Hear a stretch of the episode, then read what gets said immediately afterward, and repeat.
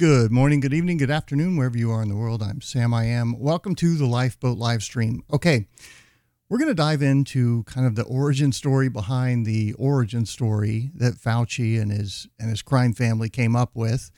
Uh, but before we do that, th- there's a few other things that I want to talk about in this episode. There's just so many things uh, happening around the world. One of these specifically is with Twitter. Another thing that has really caught my interest is this uh, Truthers podcast that has just recently popped up. They are covering the title's Tiffany Dover is dead, so obviously they got it correct. I don't probably don't even need to listen to it, but I did anyway, and I think they're actually arguing the opposite of that. Strangely, um, it, it's excellent so far. It's really a masterful piece of propaganda that's very deliberate in the way that it kind of delivers the information, and I'm just.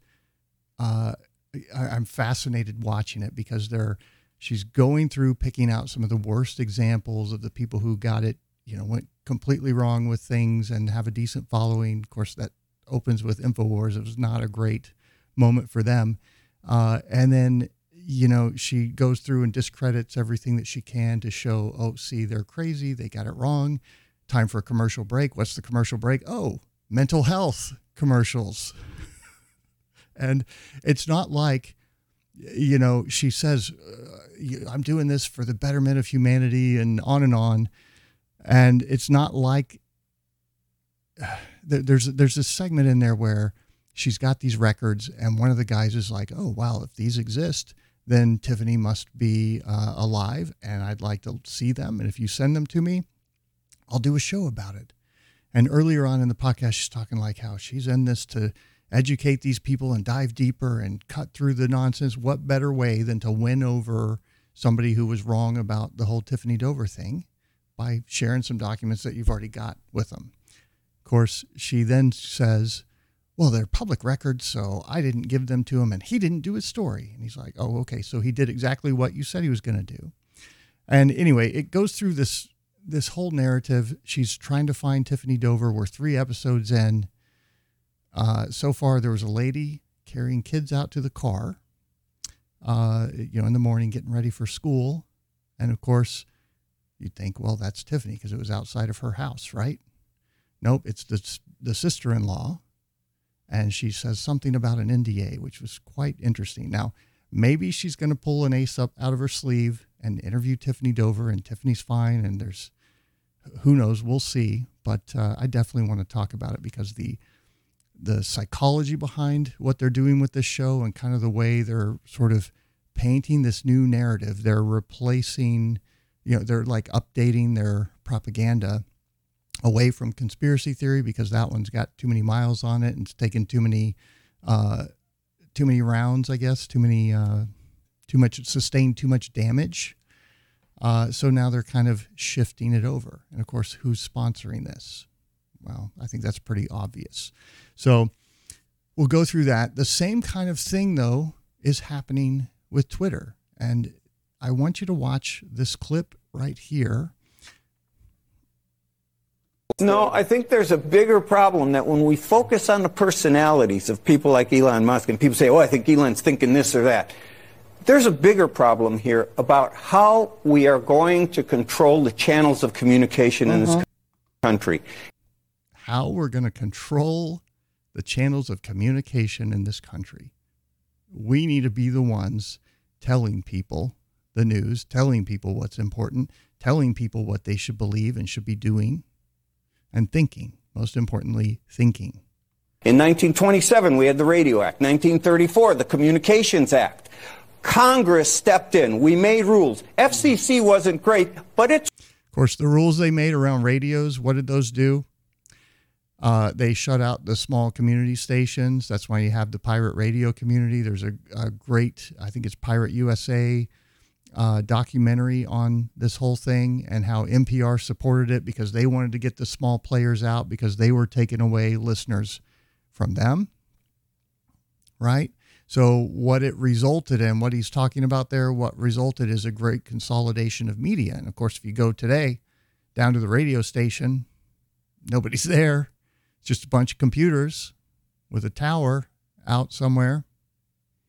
and they're just doing it all electronically. We've had cases where pipelines, or uh, I think a train derailed somewhere up north, and they went to the radio to get the message out to the community that people within several miles of this uh, train derailment need to evacuate. And well, it's all run by computers. Nobody's there because they have gone in and centralized that entire industry, right? And so that's what he's really advocating for when he's talking about all of these laws that now all of a sudden are a grave threat and we need to act on them because Elon and uh, and Zuckerberg. Now Zuckerberg wasn't a problem before, you know, when he was rigging elections and all that thing, but somehow now all of a sudden he's he's a problem, and it's not just because they don't want you to think they're only focusing on Elon, but yeah, they're only focusing on Elon. Still regulating the broadcast industry. You can't use vulgar language. You can't do all these things with speech. Of course, what's happened to broadcast television? It's dead. It's dead. It's the nightly news, which is subsidized by the, the governments, by this whole system to push out the propaganda, the fear, the mind control. We gave over our, our what amounts to our airwaves or our internet waves to Mark Zuckerberg and Elon Musk. And we are in so much trouble because those guys believe in making money. We've already seen that with the 2016 election mm. and Zuckerberg when he was taking rubles for ads from Russia and say, "Oh, I think it's crazy to think they had any influence on this election." Mm. it's those darned Russians who were proven, you know, who are colluding with Trump, obviously, except they didn't. It was, in fact, the Clintons that were colluding with the Russians and fabricating stories and so forth. They're the problem and it's not you know CIA, uh, CNN money coming in, or U.S. government money coming in to CNN to fund its operations. That's not the problem. You guys are fair and balanced and giving us the true picture. But that Elon Musk, now there's an argument to be made here because it is a double edged sword, right? He is. Um, yeah, there, there's this whole idea in a voluntary society. You, you, look at the different types of governments democracy, republic, uh, anarchy, um, a, a, dictatorship is actually can be one of the best ones, right? Because you've got this one guy who's in charge of one little family who's in charge of everything. And generally, as long as you don't piss him off, he's he's too busy to try and keep track of everything so that's kind of one of the optimal systems that you can hope for, uh, where you have this benev- the idea of a benevolent dictator, and hopefully, that's what Elon's going to become. Now, there's some other things though that are, um, I think, very concerning to me and should be to you as well, and the whole Neuralink stuff and where that's going. And uh, I've got a clip. I'll see if I can find it here, but it's of a monkey. I think I tweeted about it. We'll look it up later. Um, you might have to remind me in the chat though. Uh, so, you know, where all this is going, it's scaring them because they're losing control. They're about to lose control of one of the kind of biggest uh, marketplace for the exchange of ideas that exists, and that's Twitter right now. And they're freaking out, man. Musk is the same. Musk doesn't want it. Oh, you know, he's upset with the SEC, tried to, how dare they question him? You know what I'm saying? This is dangerous. We can't think anymore in this country. We don't have people, no, I'm serious. We don't have people in Congress who can make regulations that can make it work. I think we can look to the Western countries in Europe for how they are trying to limit it. But you, we can't think anymore. Once Elon takes over, you won't be allowed to think. Now, you can think now, just you have to think right think. You can't think wrong think because you'll get censored. But that's not a problem. Elon taking over is definitely the problem. You need you need controls on this. You need regulation. You cannot let these guys control discourse in this country or we are headed to hell. We are But they can control it, right? With their CIA money and their Project Mockingbird and and so forth are there. Trump opened the gates of hell, and now they're chasing us down. Wait, we gotta get it. Trump opened the gates of hell. No. Oh God, these people. they're just so completely clueless. And the more obvious it becomes over time, the more ridiculous they look because they're captured by their own propaganda. They have to exist within that box and they're bouncing off the walls right now. Okay, I want to point you to this right here. It's a chart and it's showing on the bottom and the, the little wet, uh, red wedge at the very bottom that's, you know, it's a very flat wedge this is going from 1970 to uh, what is that? 2009. It looks like. Um, and here, let me blow it up for you guys.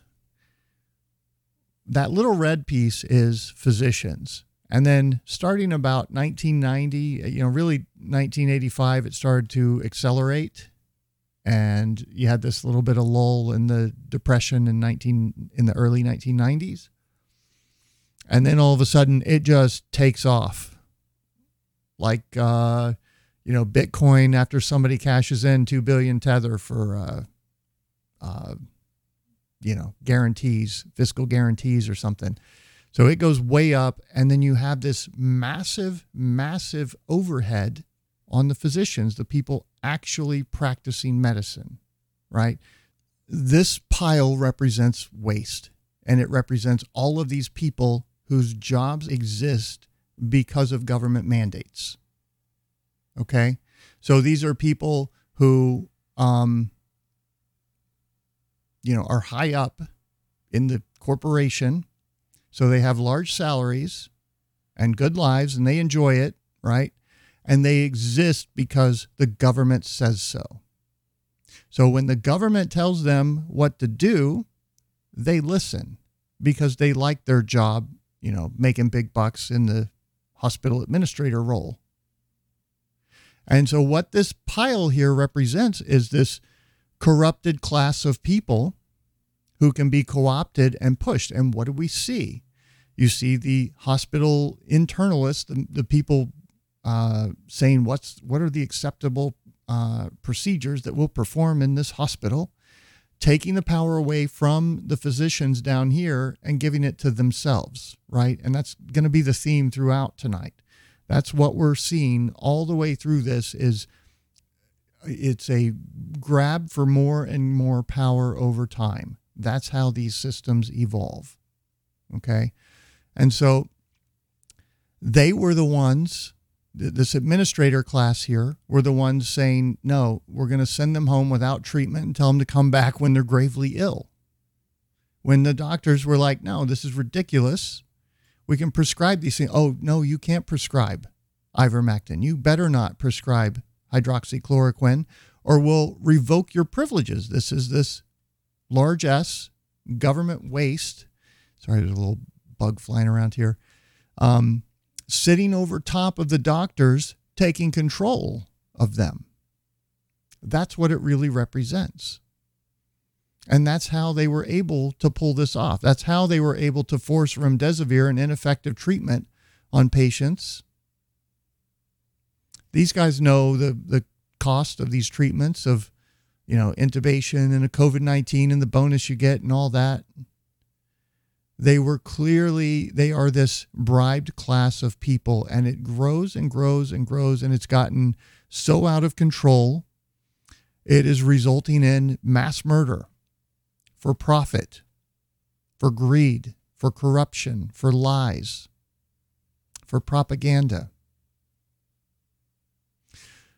And that's what I want to talk about tonight. So, this is um, Charles Rixey, uh, he is one of the guys who's been part of this project Drastic uh, down here, and actually, yeah, uh, which these are the guys who have been sort of really digging into the origin story for COVID 19. How did this thing come about?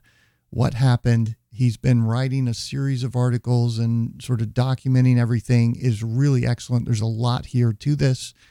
Uh, he's been at this for a long time. He's also one of the guys who is looking at the DMED data, which is the Department of Defense, excuse me, military uh, information where we're seeing the 1100% increase in deaths. And we're going to get to that as well. It's pretty startling what we're seeing.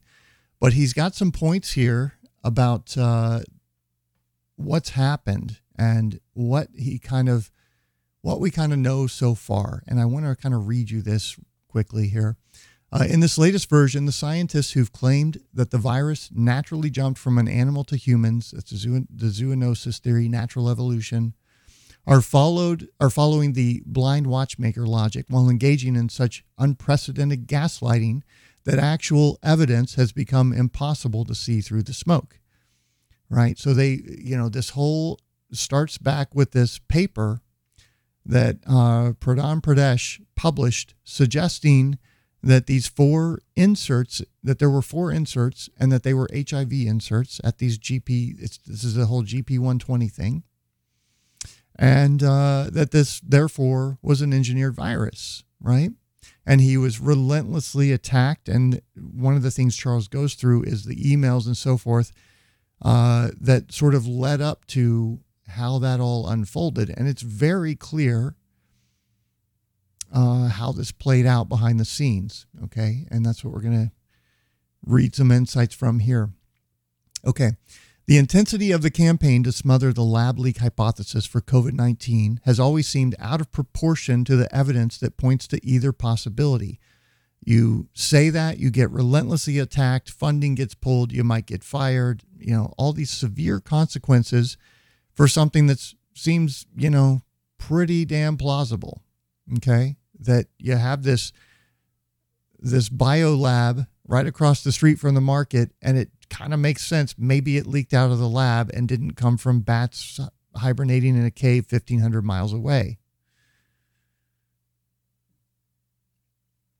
Okay, uh, but the strength of the assertion from the global experts on coronavirology and microbiology quickly established the appearance of an authoritative consensus, right?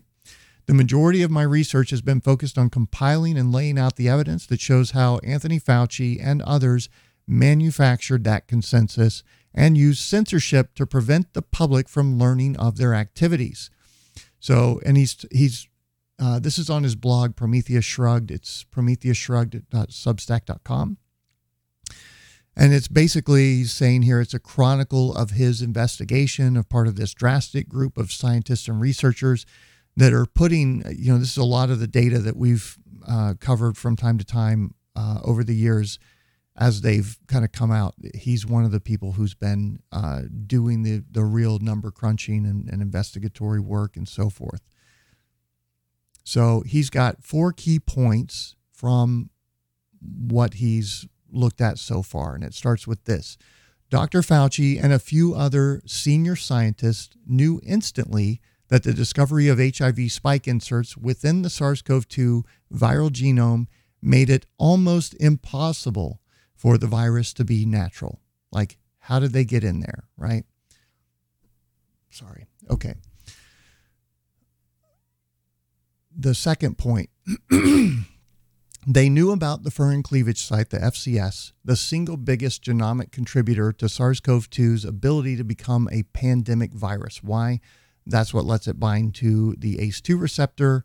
That's what makes it transmissible to humans. And of course, the other viruses they're in different branches. They don't really relate. So there's not a clear path of how that FCS got on this SARS CoV 2 virus. And they've thrown up the whole RATG 13, but there's problems with that whole theory. Um, and then the whole fact that the HIV inserts are on the binding sites, and then the um, area where they attach behind that was also looks like it's engineered as well. Okay, his third point here they suppressed early treatments that were already available, including the very fusion inhibitors implicated by the existence of the HIV inserts, even after a pioneer in the field recommended their use so early in the outbreak. Okay, and what is he talking about there? Ivermectin, hydroxychloroquine, things that prevent the SARS CoV 2 virus from docking with the cells and doing their damage in the first place. Okay. Much of what has been done to combat the pandemic, especially here in the United States, has been the opposite of what would have been recommended had all the information been publicly known in early 2020. So they attacked and suppressed all of the uh, effective treatments while pushing remdesivir, which results in death and kidney failure and you know all sorts of problems, is a wildly inappropriate but yet very profitable endeavor for the drug companies, right? And of course, this is the same thing Fauci did with HIV and AZT, which is another deadly drug. Okay. Um, and so they suppressed those. And if that had, if if they had been honest from the beginning, this would have come out. We would have been treating people with hydroxychloroquine, ivermectin, other things that prevent that fusion from happening, preventing people from really developing the disease. They get infected but not don't progress to the disease. And we wouldn't be in this pandemic, but they needed the pandemic, right? Because this is part of the power grab that we're going to get to later on tonight. I know why Dr. Fauci was so unsettled by the Indian paper. This is Pradhan uh, Pradesh. Et al. had found the HIV inserts, but they didn't know why they'd be there. Archimedic, that's uh, Dr. Saeed, felt that the inserts were tied to an antidote, but we knew that there were, there were still missing pieces. Here's some of the basic implications of what's been found. Okay. Dr. Fauci panicked when the HIV inserts were announced because he knew they proved intelligent design, right? And they got the emails. There's, and if you go through his research, these are some of the things that he documents and that is that he had researchers talk, sending him messages about this stuff, explaining, you know, hey, I don't think this is natural. And he completely ignores them and brushes them aside and pushes the natural origin theory. Okay. Whoops. Bear with me one second. Just, okay, there we go. Uh, Dr. Fauci suppressed fusion inhibitors despite knowing their early treatment potential. And that's what we just talked about. Uh, that was done despite the fact that Gallaher had invented this niche of therapeutics for COVs, for coronaviruses. Okay. So this is one of the researchers, uh, Gallaher, and um, what they did, they developed an aerosol spray that would prevent this whole fusion process to prevent people, the researchers working on coronaviruses, from accidentally picking them up. Okay. And I think that's further down here. By suppressing this info about the inserts and about the, the furin cleavage site, Dr. Fauci kept medical professionals in the dark about how infectious the virus was and how dangerous the potential long term effects on the immune system might be. The Chinese had even begun producing an aerosol form of newer forms of inhibitors, EK1 and EK1C4, which could offset the added danger of the furin cleavage site to the lungs. That's the thing that's going to prevent it from docking, basically. So there's evidence that they created this little aerosol spray that they would spray around the lab to keep them from getting sick. Dr. Fauci did the opposite, further suppressing hydroxychloroquine, which could have also provided protection for the lungs when taking uh, prophylactically. Instead, Fauci took a slew of actions which simply ensured that the pandemic would be even more devastating. Banning those from hospitals, going back to here, using this administrator class right here that's grown up over the last, was that 30, uh, 30 years or so? Because of government regulation of healthcare.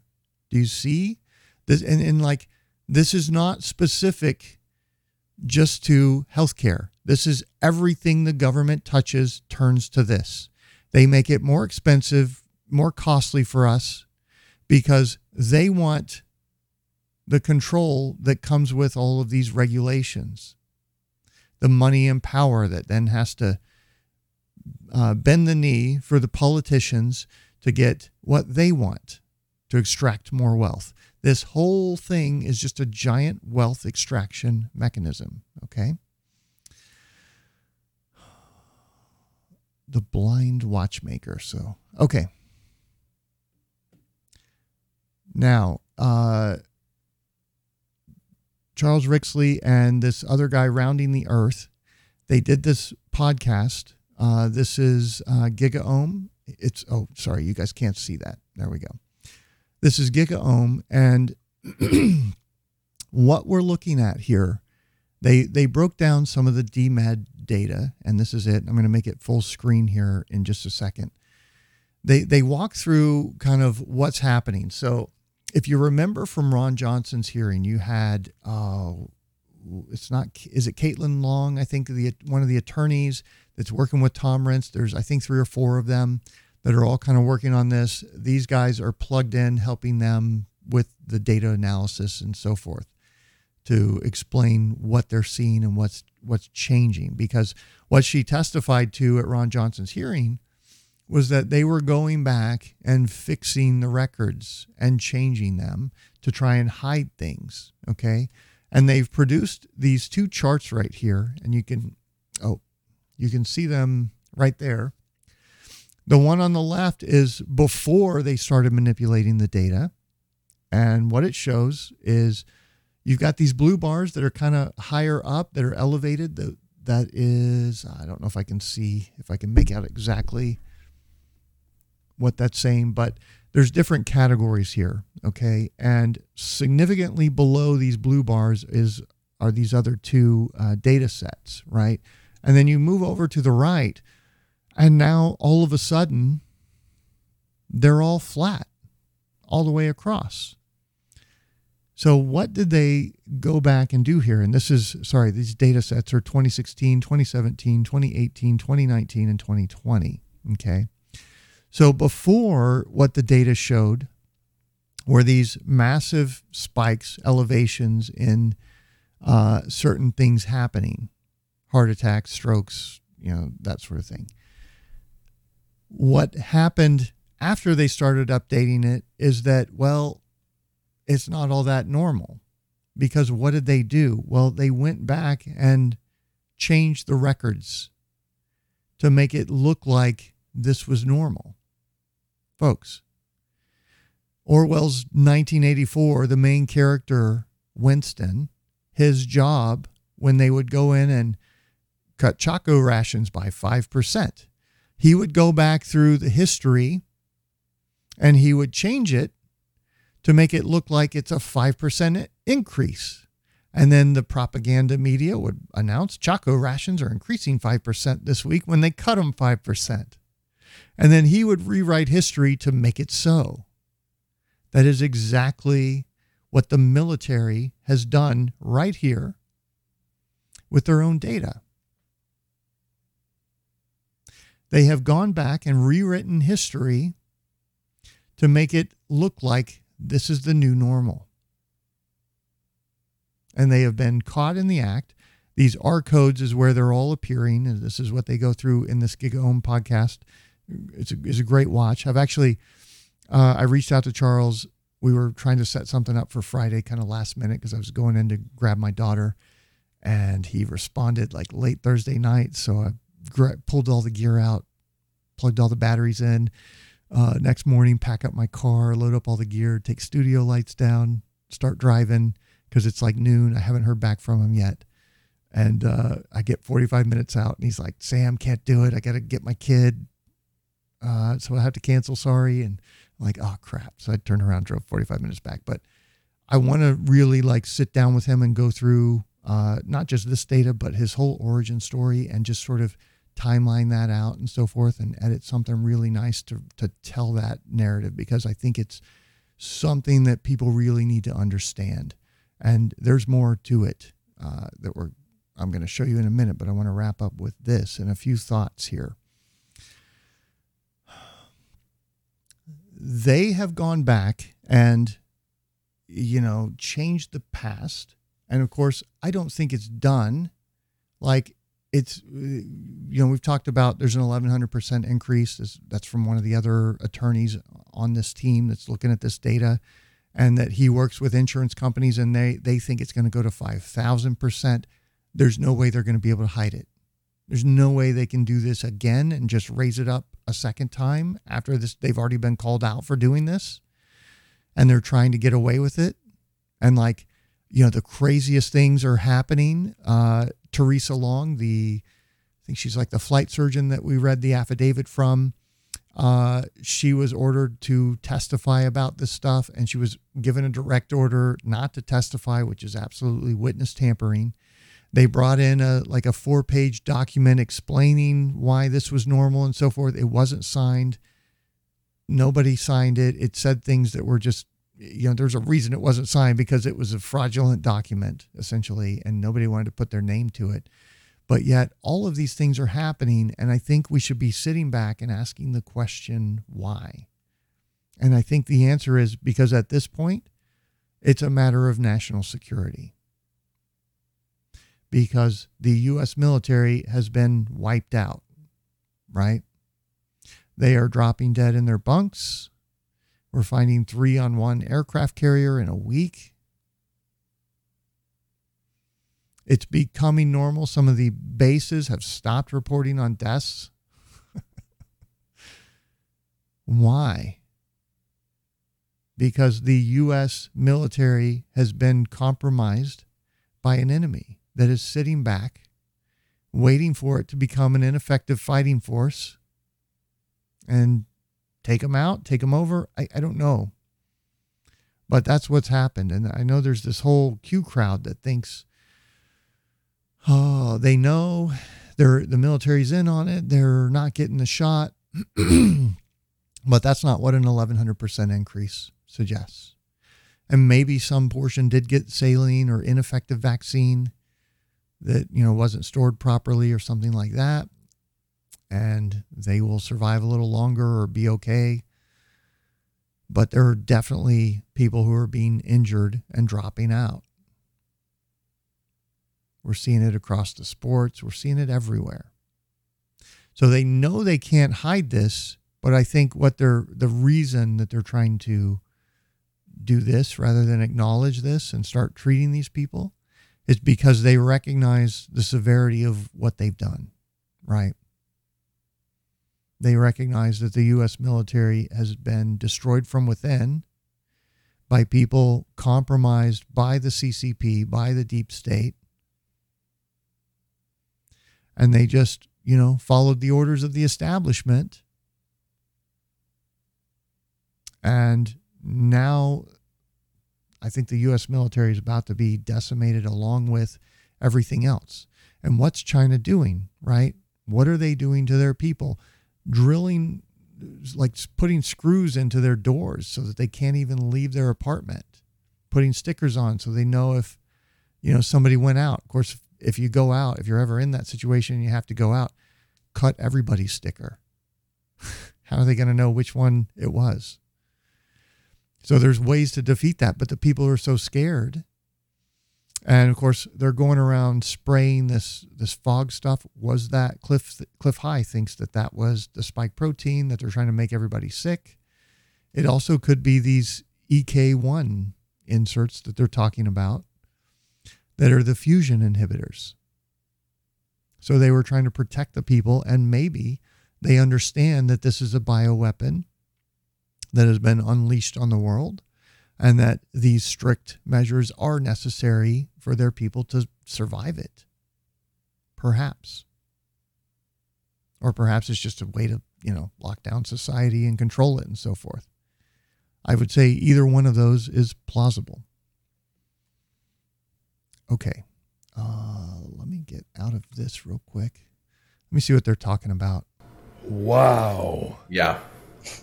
And by the way, I, I know the the person who um, created the Massachusetts Data Project. I don't know if you've seen that, where they FOIA'd all of the death records for everyone in Massachusetts during 2020 and 2021 and went through them individually and categorized them and showed where you had like you know um, standard devi- you know mini standard deviation changes in demographics from month to month and the R codes were a little funny there too. Yeah, the is R this, code is this related at all to the um there there is a number now, I, I, I touched on those R codes, but that's basically a bunch of symptoms. Not really sure what it is. Does that sound familiar at all? Like COVID, like vaccine injury that doctors don't want to acknowledge.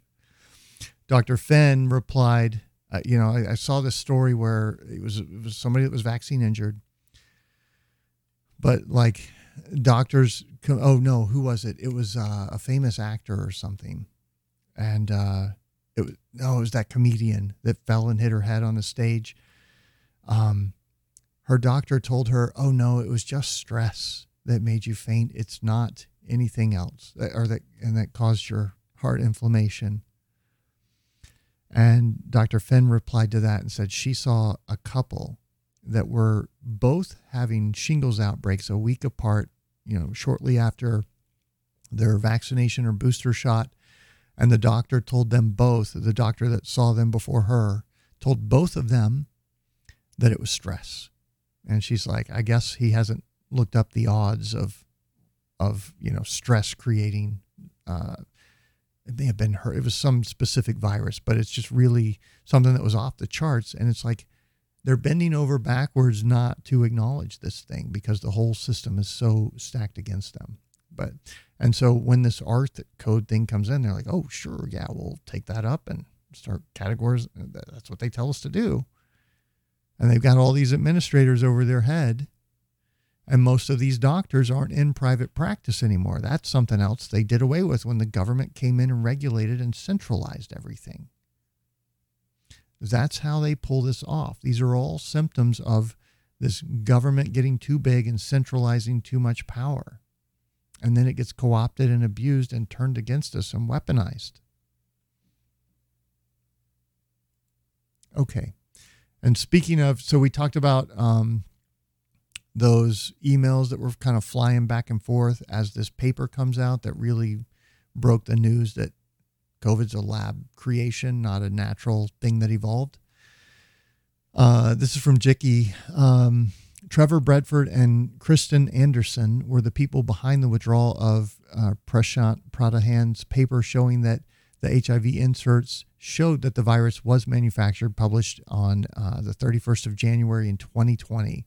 So a couple months after this thing's out, it's already known that it's lab generated, that's lab created, and that they should be treating this thing a certain way. So that's the kind of that's what Fauci knew.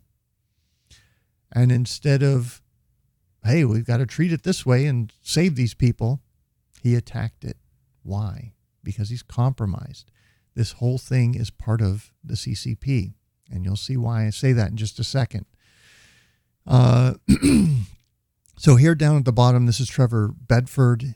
He's saying, My brief suggestions about a kind of planned announcement. He says, I wouldn't mention binding sites here. If you start weighing the evidence, that's a lot to consider for both scenarios. And of course, what are the binding sites? That's where these three HIV inserts fall on the spike protein, the optimal place for them to bump into and transfect other cells or infect other cells. Okay. So he's like wanting to downplay that. I would say there's no evidence of genetic engineering, full stop. And no evidence of genetic engineering is in quotes.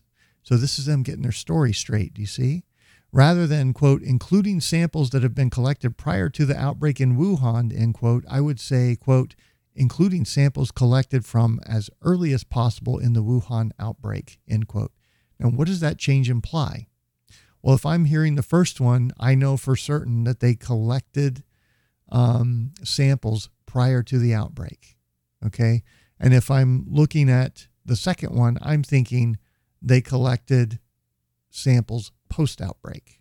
So, totally changing the meaning of it to hide and obfuscate the truth. I'm sure, I'm not sure what the exact uh, capacity of this group going forward will be. But I might suggest moving to more secure forms of communication. Signed Trevor. Like, you know, where they won't be re- subject to FOIA requests, where they can talk about how they're going to hide and bury this lab leak theory. And of course, this is a response to this up here. And you can see this is Kristian Andersen. There's uh, Ralph Baric, who's also one of the progenitors of this whole um, heist, heist of your freedom, of your wealth, of your health. Got Peter Daszak, who's the CIA cutout on the list as well. So they all were in on this cover up. And this is what what um, he's talking about right here. Prometheus shrugged. Charles Rixey in his um, in his blog. That's what he's explaining. There was this immediate wall of resistance. Anybody who dares suggest that this is lab leak theory gets canceled because we've concluded. And of course, Daszak went over with his little committee and decided that uh, the whole lab leak theory was not even really on the table for discussion and that we need to figure out how this evolved naturally to get to the bottom of it. So, okay, let me get back. Where was I? Oof. Oh shit, I just closed a tab. Hold on. Bear with me. We're not done with that one yet. Okay. Let me see. I think there was something in here from this. Uh, to assess whether virus is evolving to better infect or be transmissible between humans occurred during the SARS uh, pandemic. Could be used to clarify the origins of the virus and to assess. So there they're pointing out, you know, was this thing modified to better infect humans, which we know it was. And most of them know it was because they're the ones who helped do it and pull this off, right? And a lot of this research that's going on in the name of defensive research in the papers, this, this gets into another thing here. So hold on, let me just scroll up. Here's Jicky saying, if I was, quote, making a live attenuated vaccine, LAV, for HIV, I would definitely carry it around in a backpack and stop at the wet market on my way home. and if something went wrong, I would get Trevor Bedford and others to cover for me. Sound like a good plan? Now, what you're seeing here is a picture of the Bat Lady on the right. And on the left here, you can't make it out. There's not enough detail, but what they're suggesting is that this is the Bat Lady, and you can see she's got these this big square backpack which looks a little unusual compared to, you know, like a backpack you'd carry your clothes or something in. And then she's got these two cases. Looks like she's either standing next to them or standing over them, straddled them. And she's wearing a mask, of course. And uh, okay, so what they're talking about with live attenuated virus, the LAV, that's the idea where you take an existing virus that you've isolated, you make it sick, you kill it with formaldehyde, something like that, you inject it, and the body uh, produces an antibody response, and then you're immune from it. Okay.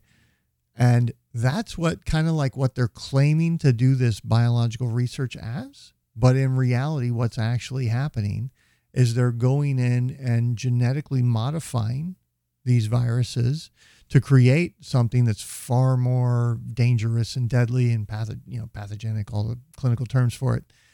Um, to create it, and so that in the name of defense, well, we got to protect ourselves from these things that don't exist that we're going to create in order to protect ourselves. And they went out and did exactly what um, what turned turned out to be in the virus months later. Like the exact modifications, they, there's proposals where that's what they're doing in the name of defense. And then that's what pops out of SARS CoV 2 months later. Okay. And uh, Jicky's pointing us to this because, well, let me jump down here and he's he's saying important you're going to see more tweets from our side in quotes with the story uh, quote and, and by our side he's talking about physicians um, you know people uh, that that believe in the narrative. And he's saying quote SARS-CoV-2 emerged out of the attempts to develop a LAV live attenuated vaccine for SARS or HIV but that's not at all what they were doing, right? He's saying this story is false. It's designed to provide an escape route for the perpetrators. Like that's their scapegoat that they're hoping to use when the reality is they were genetically engineering bioweapons and they unleashed one to the public. Now, here's another little interesting thing. Oh, wait, no. I got to go over to. We have some cross collateralized debt that could affect. We have some. Wait, wait. No, I think Where? Oh no, it's not here. Crap. Uh, bear with me for one second. Let me make sure it's not in here, and that I didn't just move it down somewhere. Crap. Oh no, there it is. Okay. That one's out of order because I closed it accidentally. That's what happened. Okay, this is from 4chan right here. And it's an interesting post. Now, take this with a grain of salt. This is not, you know, from somebody naming their, telling you who they are and showing their face and they made a video or something. This is anonymous. Says on the 19th of October, 2019, Dr. Zangi Shi took, this is the bat lady, uh, Ziheng, Zingli Shi, whatever it is, took a bus from Wuhan's Institute of Technology to the quote to the real location of the P4 lab, roughly 16 miles away. Okay, so this person's suggesting that Wuhan wasn't doing the actual research, that it was happening somewhere nearby there, but that was a, front. She stopped uh, one time halfway through her journey, opened her suitcase, and placed a block of contaminated dry ice near an air vent at the fish market in question. This particular market was chosen because it is in the same building as the hub of the world's largest high speed rail network and because it was not outside of her regular route of travel. The event was captured on CCTV. So, what that's suggesting, and I think this is where this uh, picture is coming from back here, is that that's the footage and that the deep state has been put on notice. The Fauci crime family has been put on notice that we know exactly what you guys did. We know that you released it. It was also hap- happened during the um, military games that were, or, or some kind of military thing that was going on over there in the vicinity. so put that in context of what we talked about earlier with the military being disabled and why they're freaking out and doing all this crazy shit all of a sudden. Because they want to keep that hush hush as possible to give as little insight into how damaged they are by this uh, you know it's world war three that's underway. It is. It's just not being fought kinetically with soldiers and bullets. It's being fought with economic weapons that's that's one of the other questions that you should be asking. We all should be asking about these lockdowns in China. Are they doing it because they know it's a bioweapon? They want to protect their people? Or are they doing it because they want to disrupt global shipping, the global supply chain, send another round of supply shocks through the system? Because that's the effect that this is having. Like we're about to go even higher for a gallon of gasoline right? I mean, we've just had a run up, but I think it's going to go even higher. And I predict as a result of that, when we hit, you know, $10 a gallon as the national average, something like that, what's going to happen to people working at fast food for 10 bucks an hour if they live 30 minutes away? And it now costs them $50 to drive in and home to work. That's a these are those are not people with a lot of disposable income. And they're about to get squeezed when that happens. So how many of them like this doesn't make sense for me to go to work anymore. What happens? It all just continues cascading and breaking down further, causing more economic disruption. That's what I'm talking about. These shock waves and the the tide going in and out and leaving crap on the beach. We're still going through that. It's still rippling in and out. And it looks like this might have been intentional in order to bring about the collapse of the, the you know global superpower that's in charge of everything. Take over the money, take over the government. They already had done that.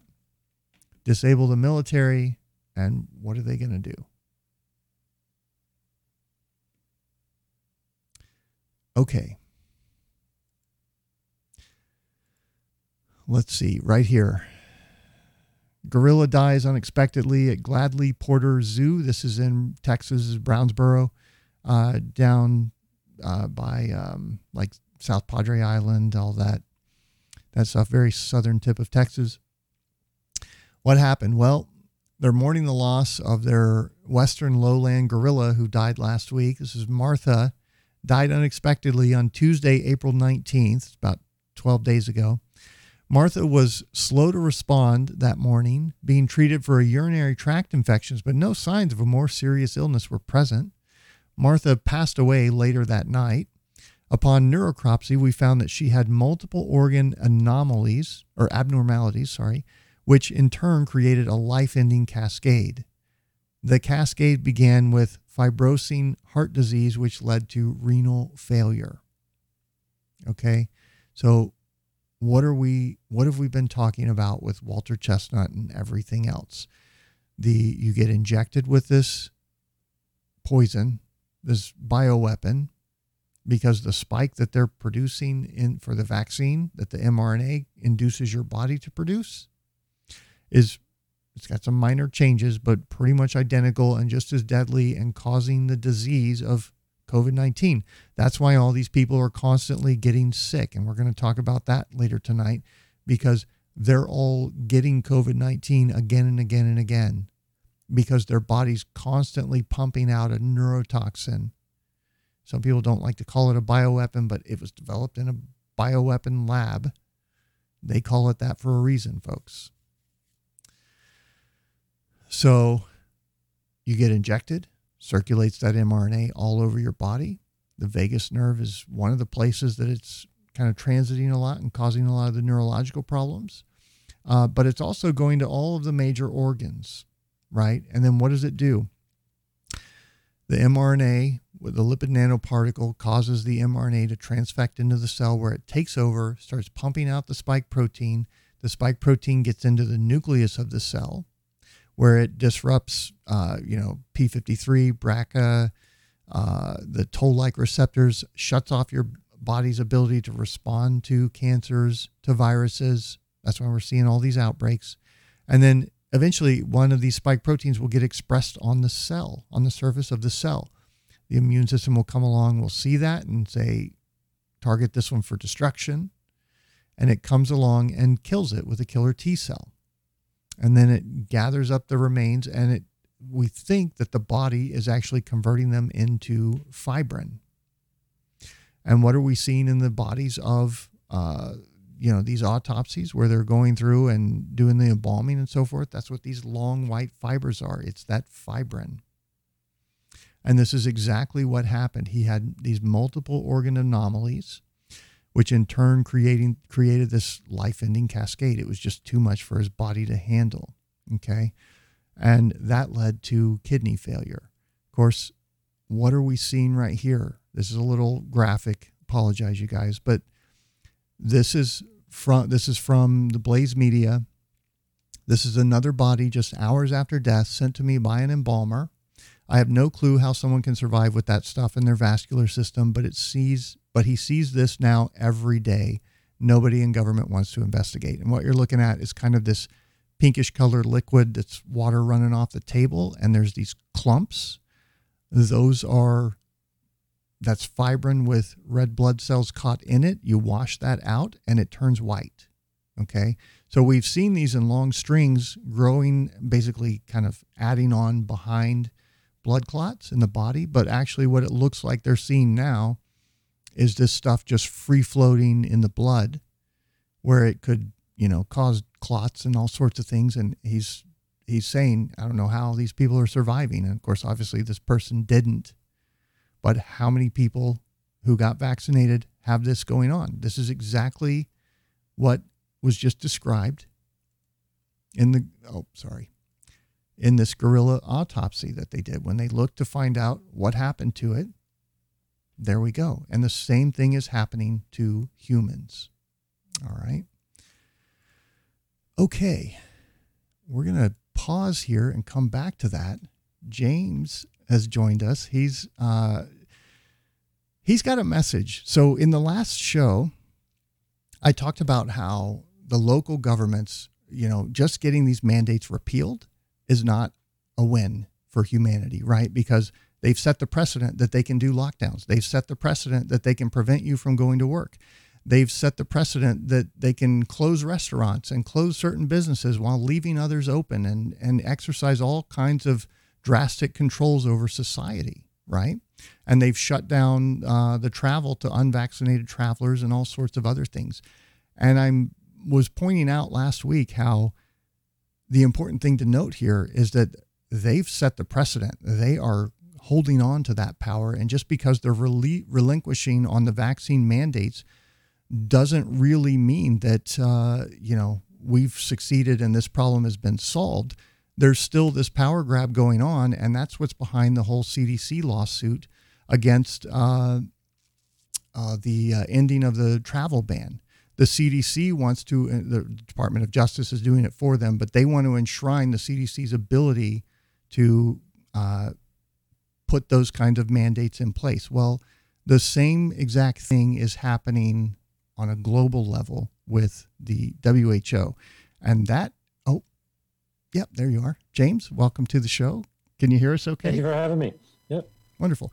So that's what your message is really all about here is talk. You've found some really interesting documents and I've got your website up here. This is, um, Oh, your link is uh, don't you dare dot info, right? Don't you, don't you dare dot info. There's a story behind that, but um, that's that's correct. So you found these documents that are kind of circulated, and it goes. I'll just I'll let you explain it.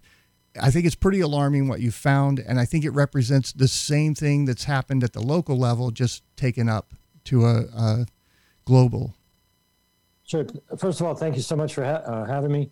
Um, we, we, you know, we shared a little bit of information about some stuff, but there's so much more. Um, I'm, I want to start off by saying just a couple of things that this is not. Okay. Okay. I'm not. I'm not a Snowden. You know, I'm not like a mm-hmm. contractor who worked and got access to some privileged information and then felt the need to share it. That's not what this is. It's not um, Assange or WikiLeaks where you know somebody got some information and, and, I'm publishing something maybe I'm not supposed to have or people don't want me to have. Um, what I've done is actually, for most people, make you go to sleep. It's boring. The document that I have is uh, from one of the ones, uh, um, Exhibit Exhibit G. Actually, okay. we won't start there, but it, it starts the story. Um, Exhibit G is from the uh, Federal Register, and it's where they changed the definition of a public health emergency. And it's on page 6,969 of whatever the hell the document is from the Federal Register. Just some casual uh, reading I you were doing one evening, yeah, you know, but what, breakfast, you know, sorry, chew, chew on for breakfast. You're an stuff. exciting man.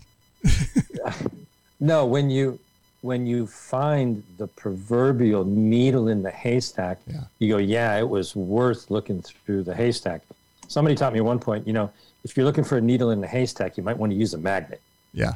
Okay. Because you can really do. And so, uh, you know, how, how did I find these things and how was I chosen to be the one to find them? Who knows? But the the starting point was a couple of years ago. I uh, January of 2020. I read the document that Fauci was trying to hide that we now know, which they came out with a preprint of what the genetic sequence of whatever the hell this thing is. Yes. And it, you know, it was said, oh, there's these furin cleavage sites and yes. there's HIV residues. Well, early January, I read that darn thing, mm-hmm. and I was you know, like, oh, this is, you know, this is not your grandma's coronavirus, right? That's right. And so I did a lot of work for two years. I'm going to skip past all of that. And in early February of 2022, I got a notice from my web hosting company that I had a wonderful relationship with for 12 years, built a whole bunch of websites, wrote some books. Bye bye, it's all gone. And I, I, was very pleased with myself, actually. I didn't freak out. I was like, well, I guess I'm being reassigned. I guess there's a yeah. different something for me to do and here I am. Uh, I landed on Substack, so all of my stuff is on James Roguski, R O G U S K I, uh, .substack.com. Wrote a couple of articles. Uh, started to see talk of a pandemic treaty, and I, I want to say super clearly. Yeah, that's my mug. Um, you should be able to uh, let me read it for free down below on the Yep. bottom. That'll get you in the door. Nobody's got to pay for this. Um, and uh, it it I did some articles that were things that were sort of you know I, I had known about him and I brought him back from what had been lost. Mhm. But then I learned about this pandemic treaty, and the pandemic treaty article is the longest pile of stuff that I've ever put together on one page. If you if you were to open up everything and all of the links and chase one down, it's millions of words. Not that I wrote them, but the propaganda that they've been putting out about the pandemic treaty is astonishing. And so I'm here to tell you that that article is there. Don't read it. Right? I put a good solid almost a month of my life into it. Don't read it just now because it's it's not meant by me, but the whole concept is a decoy. Okay. Uh, I, I used to manage a nutrition store as a buyer, and uh, you know I'm very knowledgeable about, about health and nutrition. But you know, as a store, and we were aware. We never had any trouble, but we were aware if somebody made a ruckus in the back of the store, products might be walking out the front of the store while you're distracted. Right. Okay, and so you know why did uh, Chris Smith smack? Um, Chris, uh, why did Will Smith smack Chris Rock? So that you would pay attention to that and not things like this. okay. So while that was happening, you know, I'm I'm focused on this stuff. And here's here's the gist of it. Now, I think that was The- scripted. I did an interesting video on it, but I see your point. Absolutely. I I, had a, good friend Karen who um, my girlfriend and I were talking about how you know what is this distracting us from, right? Mhm. And while we're having that discussion, a friend of ours texted us, and she said, "What do you think this is distracting us from?" And I'm like, "Well, that's why you're our friend. You know, you think that way, right? It's like, don't look at this craziness." And so, what I was digging into was, you know, another sleeper, um, the international health regulations. It's uh, a, a 84 page document that got its start, you know, probably decade, I mean, di- centuries ago. And, and it's always kind of been there. And nobody's been able to find that it's ever actually been, you know, voted on as a treaty or officially recognized. Diplomats have said, yeah, the United States of America agrees to this, but, you know, who the hell are you to agree to it on our behalf? Kind of stuff. In any case, there's this body of work called the International Health Regulations. I actually find it kind of interesting. There, every time I read it, there's there's something in there that I like. Oh, I didn't notice that before, and that's how all these documents are. They're they're dense, and the words have meanings that aren't the same meanings that you think those words mean because there's definitions. Yeah. There's definition. You know, the first article is just a big old pile of definitions. hmm And one of them that's pertinent is uh, invasive. So, an invasive test is where they stick something inside your nose or other orifices. And I kind of don't mind the international definition of invasive because I agree with it. If you stick something up my nose or my ear or my mouth, uh, that's an invasion. And you got to get my permission. I got to want you to do it. You know, if I don't want you to do it, you're invading my space. Well, the United States regulations, the CDC changed that definition in the United States as opposed to internationally, Okay. and they make it so that you know that's oh sticking something up your nose now that's not invasive, right? So same word, you know, different meaning. That's how all of this legal stuff gets you. You you think you're reading English, but you're reading legalese, Right. and I, I I don't speak Spanish or or French or you know a couple of words here and there, but for some reason I I can translate legalese and see the craziness that they're doing, and so the amendments that they want to have to the international health regulations kind of require that you know just a teeny little bit about what the international health regulations do. Mhm. And currently, the international health regulations has the WHO in shackles. Currently, the WHO is wearing a straitjacket. They, they got handcuffs on. They they cannot override a nation's sovereignty if the nation says, you know, look, we're handling this uh, situation, get out of here. Mm-hmm. The WHO puts their tail between their legs and they got to go. Yeah. And it, it's only if the nation agrees that yes, we have a problem. And you know, you want to you want your country to be a good member of the international community. If you've got a new something that's happening and people are dying, and you know, by all means, The- call the- the, WHO and Y- you know the, the fact checkers have appointed them the ministry of truth because ev- all of the fake news if if the if it goes against the WHO it's fake news. So they've certainly inserted and and um, injected themselves into the kind of sovereignty of all these nations uh, through that mechanism. And I think it's certainly been pushed by the Gates Foundation and all of these others that are actually funding them. I think that's one of the things that you mentioned that Gates is giving more to the WHO than the U.S. government is, and like if you think that's not buying uh, buying influence, you're not paying attention, right? So like I, I see them constantly trying to move the ball down the field to gain more control, and that's you're right. That's exactly where they want to go. They want to be able to dictate.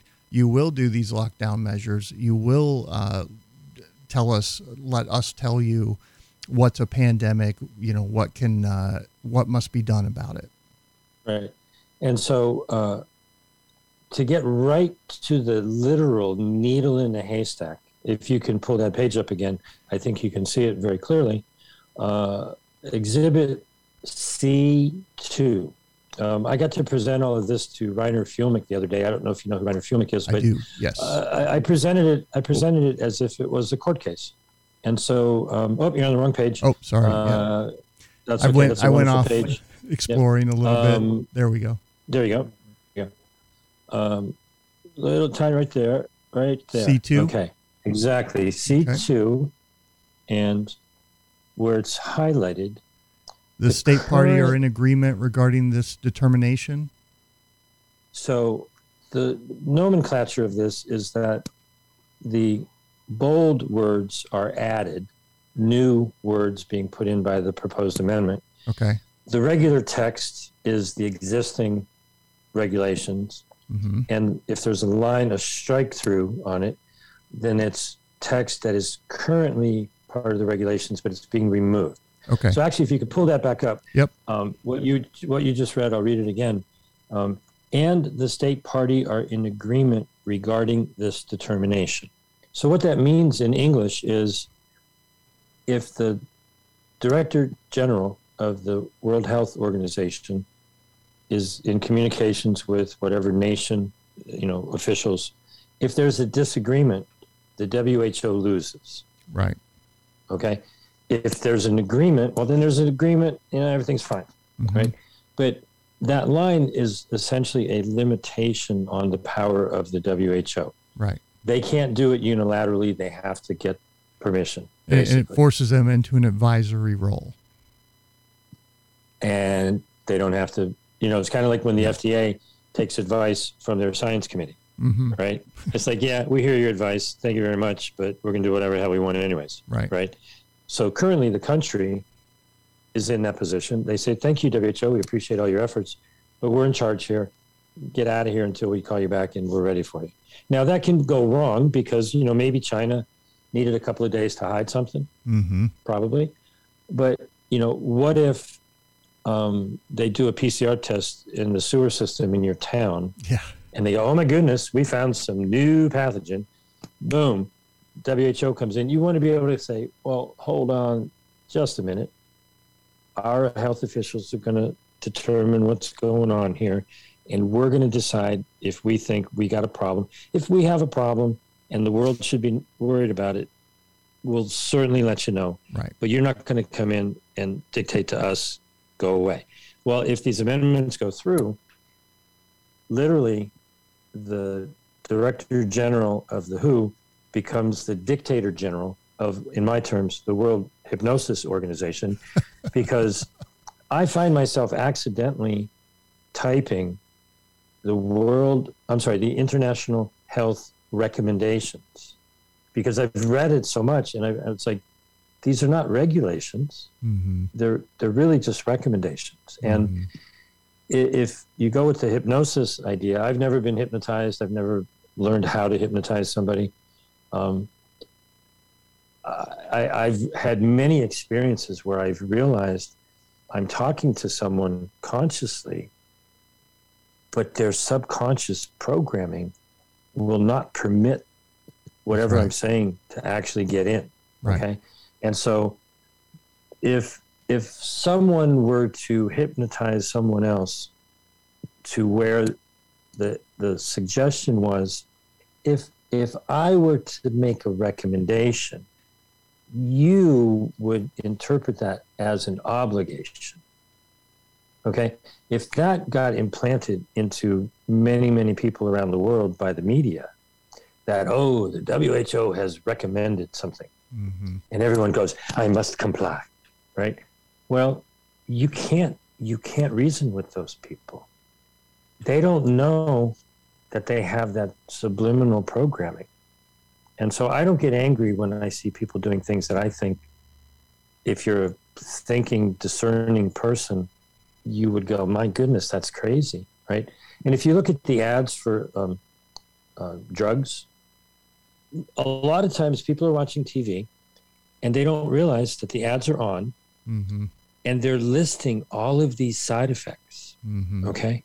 Now, if you're using your powers of discernment and you're watching the ad, you go, well, this is crazy. I'm not going to ever. But, but if you're not paying attention and you're not blocking out that hypnotic suggestion, you get suggestions of the craziest diseases, right? My favorite, you know, is this weight loss product that absorbed all the fat.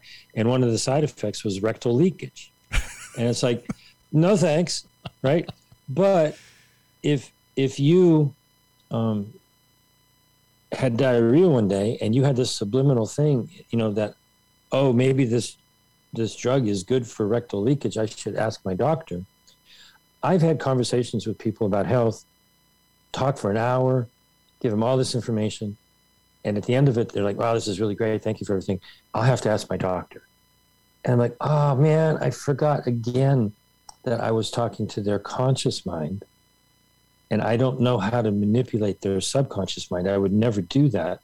I wouldn't want it done to me. But you can't get anywhere when the programming is underneath. Yeah. And so the world has been programmed to believe that the WHO is an authority figure, Mhm. that they know everything. And if they speak, you know, it used to be when I was a kid, if, if dad said jump, you, the question was supposed to be how high, right? And Yeah. that's how people behave with the WHO. And I'm here to tell you, they're like the Wizard of Oz. They got nothing. They only have the fact that you think they are something other than what they are. And so this amendment, these amendments, would not necessarily give them this all consuming power that everybody's afraid of, but it would make it so that they could declare an emergency for any reason they want. Right. Uh, I'm serious about that. Mhm. Anything.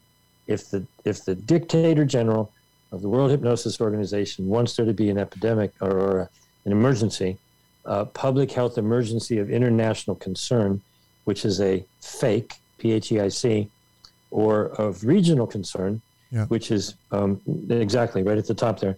Um, a P a, a regional emergency is a P H E R C. So they want to be able to FERC us one region at a time. Okay. Yeah. I mean, Okay. you know, you gotta, you gotta. It- well, I- mean, the humor, this is a reasonable response here, James. It's limited in scope. We're just going to do it in this one little area for this one little thing. This is very dangerous, and this is for the greater good. Okay, Except just let your redefi- overlords come in and take over. Except the the redefinition of a United States Declaration of a Public Health Emergency on page sixty nine sixty nine of Exhibit G um, it makes it so that if Tedros or whoever it is in the WHO uh, says anything, any kind of recommendation, boom, you've got an emergency. Okay. Now, the other thing, which is, it's on one of my pages. Don't Yeah. go trying to find it. it it's I- all, it's way down on the right second there, I page. think. Um, but what I'm about to say is that in in Roman times, in the Roman Empire, if they had an emergency, and you know, I live in California, so we got mudslides and fires and earthquakes and whatever. You want to have someone who is a take charge kind of person, going to Mhm. bring in the things that are needed to deal with an emergency and fix it, you know, deal with it and then be done with it, right? And so in Roman times, the person who was put in charge of handling an emergency was known as a dictator. They would dictate what had to be done. They would basically be the boss. hmm But, you know, they were a well respected person in society. They weren't power hungry. They would come in, fix the problem, get out. Like a lot of companies, when they fire everybody and they're, you know, they're a fixer. Somebody comes in and straightens this company up so it Mhm. flies right. And, you know, they get paid a load of money and then they leave, right? hmm Well, somewhere along the line, they figured out that you could hold on to these dictatorial powers Right. if you just kept having an emergency, right. right? Or manufacturing so- them. manufacturing emergencies. I wonder how what percentage of your viewing audience realizes that we are currently there's 42 active national emergencies in the United States. And some of those, some of those are decades old. I mean, They go all the way back. I think the oldest one in, in current thing is um, the Iran hostage crisis. okay. Okay, I've- we're still. I've been very we're- concerned about that lately. I don't know about you, but We're- the top of my mind every morning when I wake up. We're very unhappy with Iran about that. Uh huh. Okay, Okay. we haven't forgiven. We haven't That's- forgotten. that was warranted. Right. Did you have anything else? Yeah, exactly. Um, so, a, a number of months ago, I did a. Uh, trying to think what it was that triggered it, but I came across a law in the U.S. Code. hmm You know, reading all those boring regulations, Yep. and it's a law that Congress shall, and the word "shall" means they must, right? Every six months, debate and vote on a joint resolution on all of those 42 national emergencies to decide whether or not they should continue. hmm And as far as I'm concerned, there's no penalty in the law, so it's kind of a empty, you know, Yeah. threat. But they should all be fired because they have failed in their duty to represent our opinion about whether or not we think that the hostage crisis is still an emergency. We're, we're not supposed to have a standing military, but uh, you know, like they do the exact same thing. They come in and recertify it as if that Right. somehow equates to not having the a standing military like we have today. And they just the, the, the bureaucrats and the politicians, you you can have whatever intent you want with a law, but they're going to interpret it in a way that benefits them. And they always want more power, more control, more finances, you know, just a, a bigger piece of the action is kind of how I describe it. The, these past two years, I learned the 11th commandment. Um, These rules are, th- those first 10 are for thee, but not for me. Yeah, Okay. exactly. And, and so the Congress has failed miserably, certainly with coronavirus. I, I don't know anybody who thinks we're in the middle of an emergency. You know, I just was at a thing in the park giving a, you know, talk about this, and everybody's fine. You know, Mhm. so there's this national emergency that Trump started. It goes for a year. Biden um, um, re-upped on it, and, and, and he re-upped on it again. So six months from March, April, May, June, July, August, September. In September, Congress should be voting to tell Biden, no, we don't want any more emergency, but they won't, right. right? And so for that reason alone, they should all be booted. Uh, Well, and like I, I don't even know. Let's say midterms come and the Republicans sweep and take over. Do you think they're going to do it six months after that? I doubt Um, it. I doubt it Here's because here's here's here's what I will do. I, I try not. I try to stick to the facts. okay, okay, and uh, I'll be happy to bloviate. Um, one of my parents' favorite words when I was a kid was, "Ah, that guy, he's a blowhard." Right. so I try to stick to the facts. Um, we have three weeks, and if everyone in your viewing audience goes to don'tyoudare.info, Um, and if you can pull that up, if you go to yep. don'tyoudare.info, this will take you to this article specifically on my Substack, so you don't have to go fishing for it. Um, there's an executive summary of what's going on. It's basically the WHO is trying to become king of the hill, boss of the world. Uh, they want their director general to be the dictator general and be able to have emergencies whenever they want. Right. Uh, if you scroll down a smidge from there, mm-hmm. uh, there is um, the testimony in front of uh, Reiner Fuellmich, and then Exhibit A, Exhibit B, Exhibit C. If you scroll down, um, all of the different um, things. I've tried to screenshot out the pertinent points so you don't have to read the boring PDFs. But for people who want to verify, verify that that's me. Talking, yeah, I did verify some of these. I wanted to make yeah. sure this is a real thing. Yeah, I mean, I, I make it, it easy, but if you uh, if you need to verify what I'm saying and you don't want to fall asleep, you know, I did the excerpts and stuff for you. Mm-hmm. But if you scroll down even more, there's a big fat red button because a lot of people say, "Well, what what can we do?" And so I have a, a bigger page of actions that oh, people can take. And and step there you go. There's the big fat red button. And if you scroll down, you'll see there's a image of a toolbox, and there's just all kinds of things you can do. Everybody asks. Send a text message. I mean, these, these is, are um, these are simple things. Send a text message to everyone on your contact and, list. And let's let's let's see what we can do for you in return for having me. Thank you very much. Whoever is listening to this, if you don't share this video with absolutely everybody you possibly can, all right. Um, here's here's the crazy part. My phone number is 310-619-3055. Right? Here's my phone. Okay. I have that if you call that now, phone. you'll be rude. Don't call it now for live. Um, wait until the show's over. Um, I've gotten some amazing phone calls from some amazing people, and they're like, "This is crazy. You're crazy to put your phone up there." You know, we got to make this happen. I got three weeks. I'm dedicating my life to this. Uh, I want to see the Canadian trucker convoy, European style, drive to Geneva. Okay, I want to see a whole bunch of. I don't. I don't think people from the United States and Australia and Asia and Africa, you know, don't spend your money and go to Geneva. Yeah. But anybody who could hop on a train and get there, but to Geneva, a um, couple of days before the 22nd, um, let them know what you're thinking.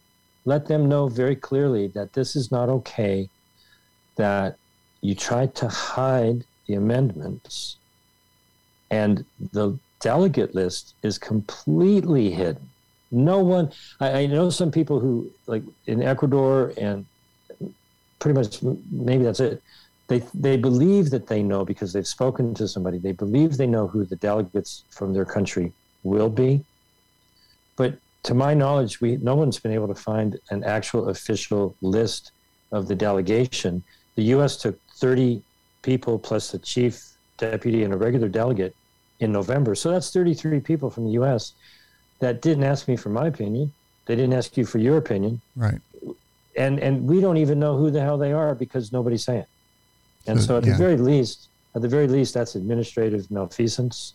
It's like, how, how did these people get chosen? How, how did they get a delegation of authority to speak for us? You know, how, what is going on with that? So the occult, hidden nature of what's going on here, the I think what they wanted was for the amendments to be, you know, written by the WHO and all of the organizations, World Economic Forum, and whatever's behind them all the Gavi and the Gates Foundation and so forth.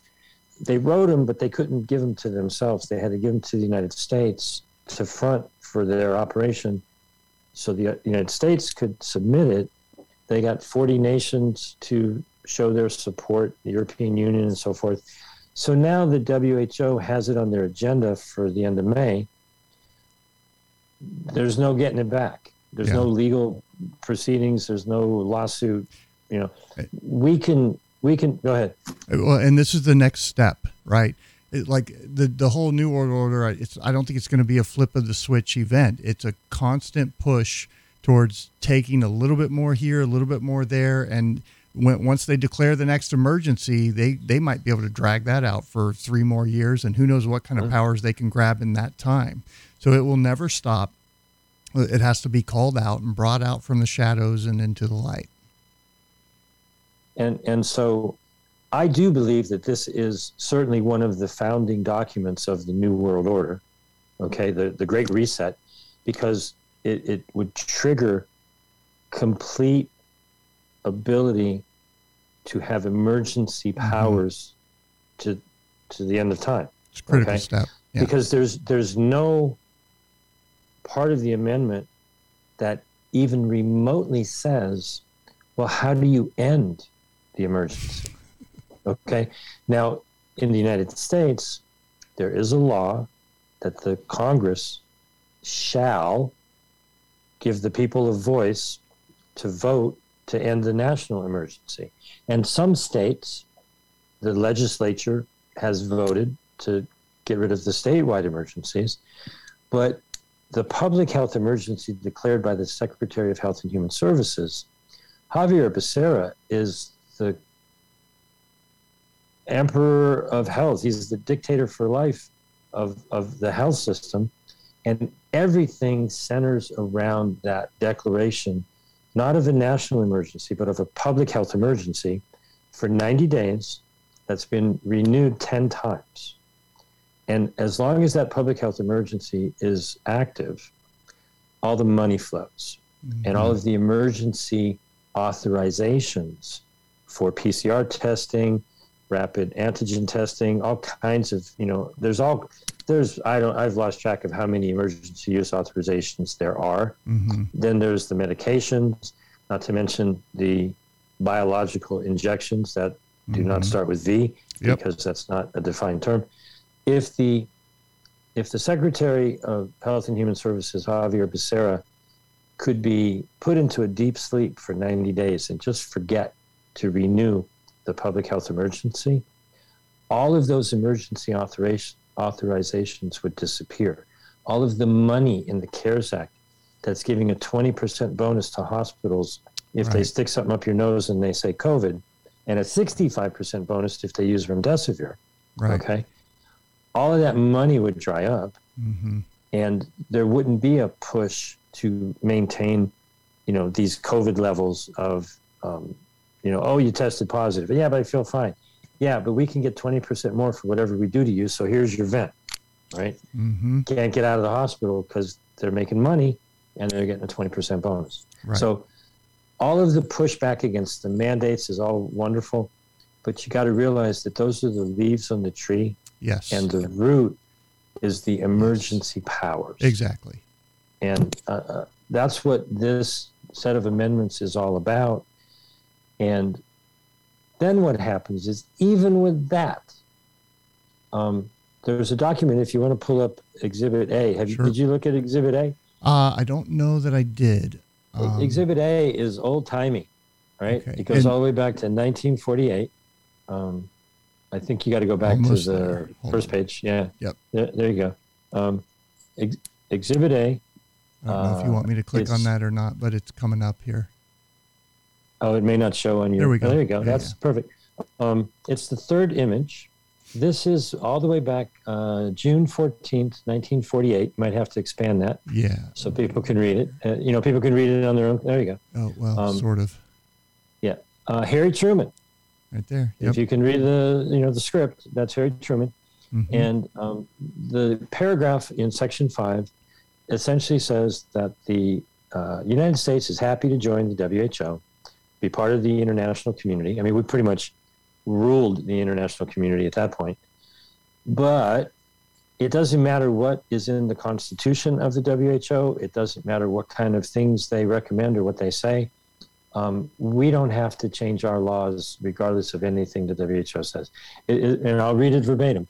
Um, understand that nothing in the Constitution of the World Health Organization in any manner commits the United States to I can't uh, exact any specific enact any specific legislative program regarding any matters referred to in said Constitution. So we'll join, but you can't tell us nothing. Right. Well, wake up from your hypnotic trance. that simple paragraph is kind of sort of English. Mm-hmm. You know, you can't, you can't, you know, it's like grade school stuff. You can't make me, right? You can, you can try to trick me. You can try to coerce me. You can entice me. You can threaten me. You can bribe me. and and the WHO bribes a lot of poorer nations. Right. Um, you can bet that any of the people that you see wearing the uh, um, has uh, well not hazmat suits, but you know the the white uh, jumpers or whatever they're called, hmm um, and and you know those people are being paid a lot more than the prevailing wage.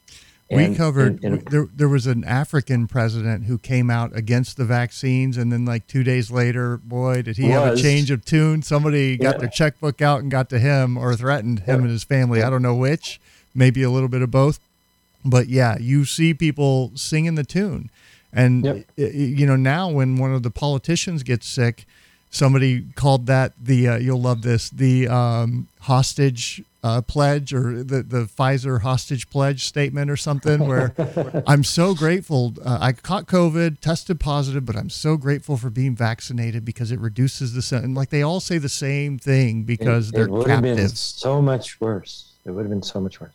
Um, yeah and, and, and so you know money talks so you know the bill and melinda gates foundations funnels money through the who the Right. Uh, somebody told me about this I, I, I believe it to be true i'm not an expert on soccer and all of the uh, corruption that is in i think it's fifa uh, but they you know one vote per country if you put throw a little bit of money at the people in poor countries you get all these little countries to vote and and that's how the who is structured Mhm. China gets a vote. India gets a vote, one vote. Um, I think Indonesia has a you know bazillion people.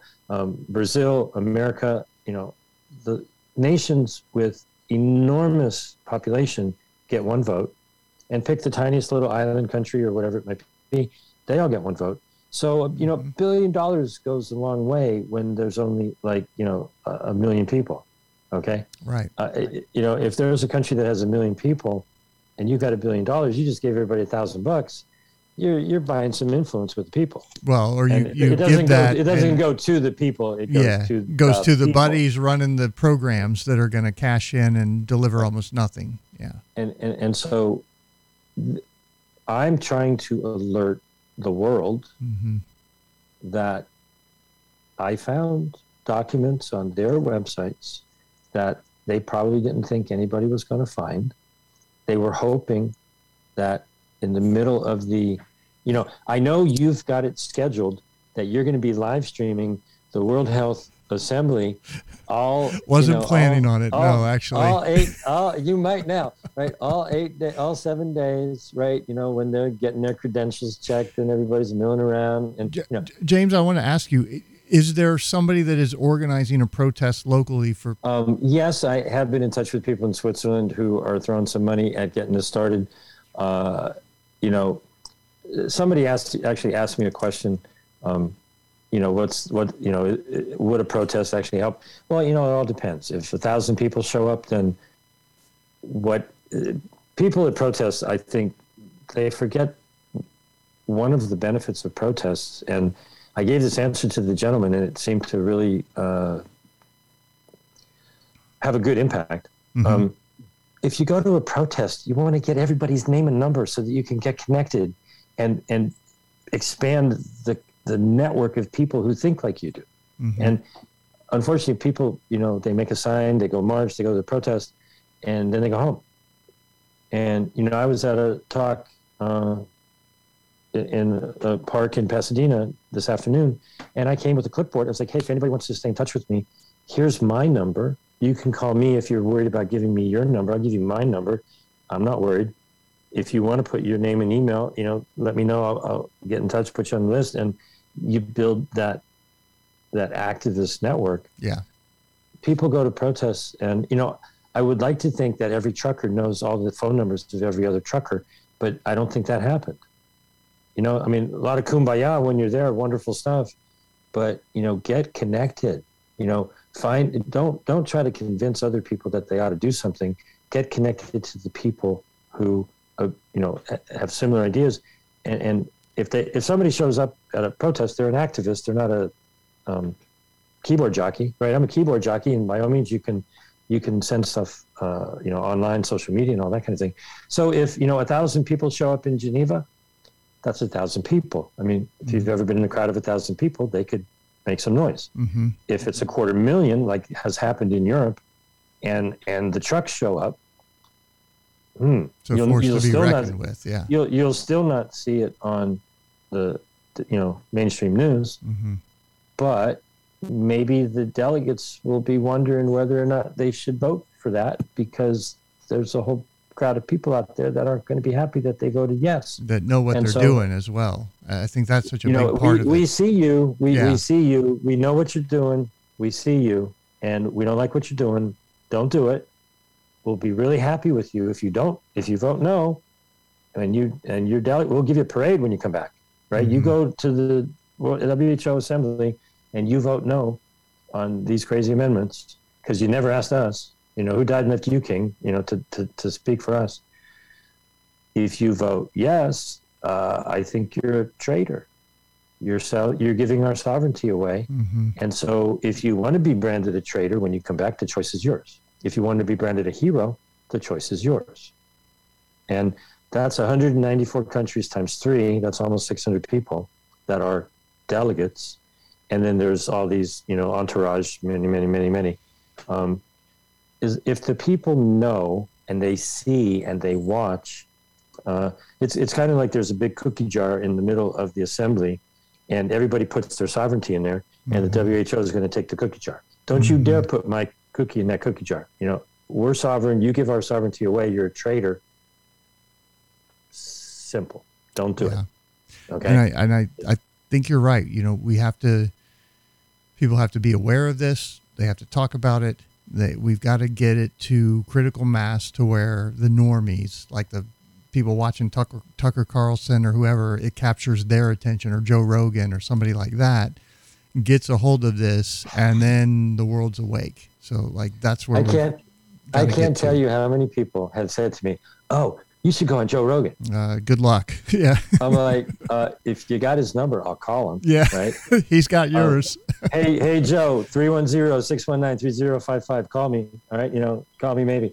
Um, or Tucker, even like sure. I think like this is something Dr. Robert Malone would talk about if he knew about it. I, I don't know that he does. So well, he It- does. I know he he, does, does. okay. I, he absolutely does. And, and, um, I think you, if you, uh, tell me if you're aware there was a relatively decent sized, uh, defeat the mandates rally yes, in Los Angeles. Mhm. Okay. Um, I went there. A good friend of mine, uh, Craig Jardula from Convo Couch, uh, got me a press pass because he had a VIP pass. okay, And I'm in the press section helping him get interviews. There was no press there. There was like only two of my friends that were alternative press. I mean, I didn't expect mainstream media, but there was only a couple of like Rebel News was there Mhm. and pretty much nothing else, right? That, that, that I saw. And so the speakers would come off stage or, you know, before they were going on and, you know, they'd come into the press area and people, you know, we had a couple of friends interviewing them. And so, you know, I got to talk to um, Dr. Ryan Cole, uh, Perfect. I love Dr. Marik, Dr. Urso, uh, Mhm. Dr. Kory, um, many, many, many other people. And they all know about this. okay, And, you know, I don't know what kind of hypnosis they're suffering from, but they're silent. Now they're doctors, Right. and they do doctor stuff, Right. and I respect that. they're very guarded But- with but- what they talk but- about for but a I, reason. I handed this story, this information, this evidence to, and I won't name names because they'll be mad at me, right? But people that I know that are in the alternative media, I handed it to him on a silver platter three weeks ago. Mhm. Okay. I've handed it to various organizations that I'll just say they are respected in the natural world and they have stonewalled it. And I'm scratching my head going, well, I don't know who's on my side and who isn't. But when people call me up and they say, hey, Jim, this is great. What do I do? I, I, I trust that those people are on my side. Please call me and we'll do it. The simple starting point is we're raising awareness. So when this video gets posted, uh, share it with absolutely everybody. Go sit in your easy chair, get a cup of coffee, get a beer, get a glass of wine, glass of water, whatever it is you do, and just go down your um, contact list on your phone and copy, paste, send, copy, paste, send, copy, paste, send, A, B, C, D, E, F, G. Um, hey, I watched this video. There's some shit going down. Watch the video. Go to don'tyoudare.info. You can call that guy if you've got any questions. Don't call me. All right. Dump it in my lap. I'll take it. Right. Yeah. Because I do have the answers. The answers are all on the website. People have questions. When you're done, go to the toolbox, get the next video. I mean, do this video 1st mm-hmm. Okay. Oh But no, they can go the- straight to your website. It's fine. I, No, no, no. I, I like my audience. I teach them like how I think about things and how I evaluate things. Uh, to and the goal, my goal is really to empower them to go out and be leaders in their community. To kind of see through some of the propaganda. We cover a lot of propaganda and a lot of the things you you referenced. if if if you could go to the toolbox page again, uh, Yes. where you hit the red button and you get there. Um, I'll find it. Uh, let's just- do a, a- a leisurely stroll, and I'll end up putting this at the top of this page. Okay. So, you know, it's a toolbox. Here's a, a bullet point list of all kinds of things to take action. Scroll down, you got special action, right? Um, little tiny bit. Uh, you know, if you have the resources, and, you know, really, if you live in Europe, uh, get your butt to Geneva, right? Don't, don't spend thousands of dollars to fight for the United States. You know, do, do something else with your time and money. Um, but anyways, uh, hopefully there's something going on in Geneva on the 20th, a couple of days before. okay. Um, and, and keep on scrolling down. There's a lot of goodies here. Okay. Um, that's a, a simple understanding of why we should, you know, be doing it. That's an image that you can share on Twitter. Get it Yep. out there, right? Keep scrolling down. Uh, you know, all kinds of things you can do. We got a, a sample e- uh, email slash phone script okay. if you want to call your um, wonderful congressperson, don't be mad at your congressman or Right. woman or senator. Give them a call and go, hey, did you hear about this? Did you get the memo? Did you know that there's a treasonous plot to uh, give away our sovereignty? And, and that particular graphic right there has gotten some traction. It's the executive summary. It, you know, if you read that, short attention span, tweet that, put that on Condensed bullet, bullet you know, points. social media. Yep. Yeah. Um, pretty much says it all. Uh, you know, that's the uh, press briefing, if press release, if you will. Okay. Okay. Um, keep on going down a bit.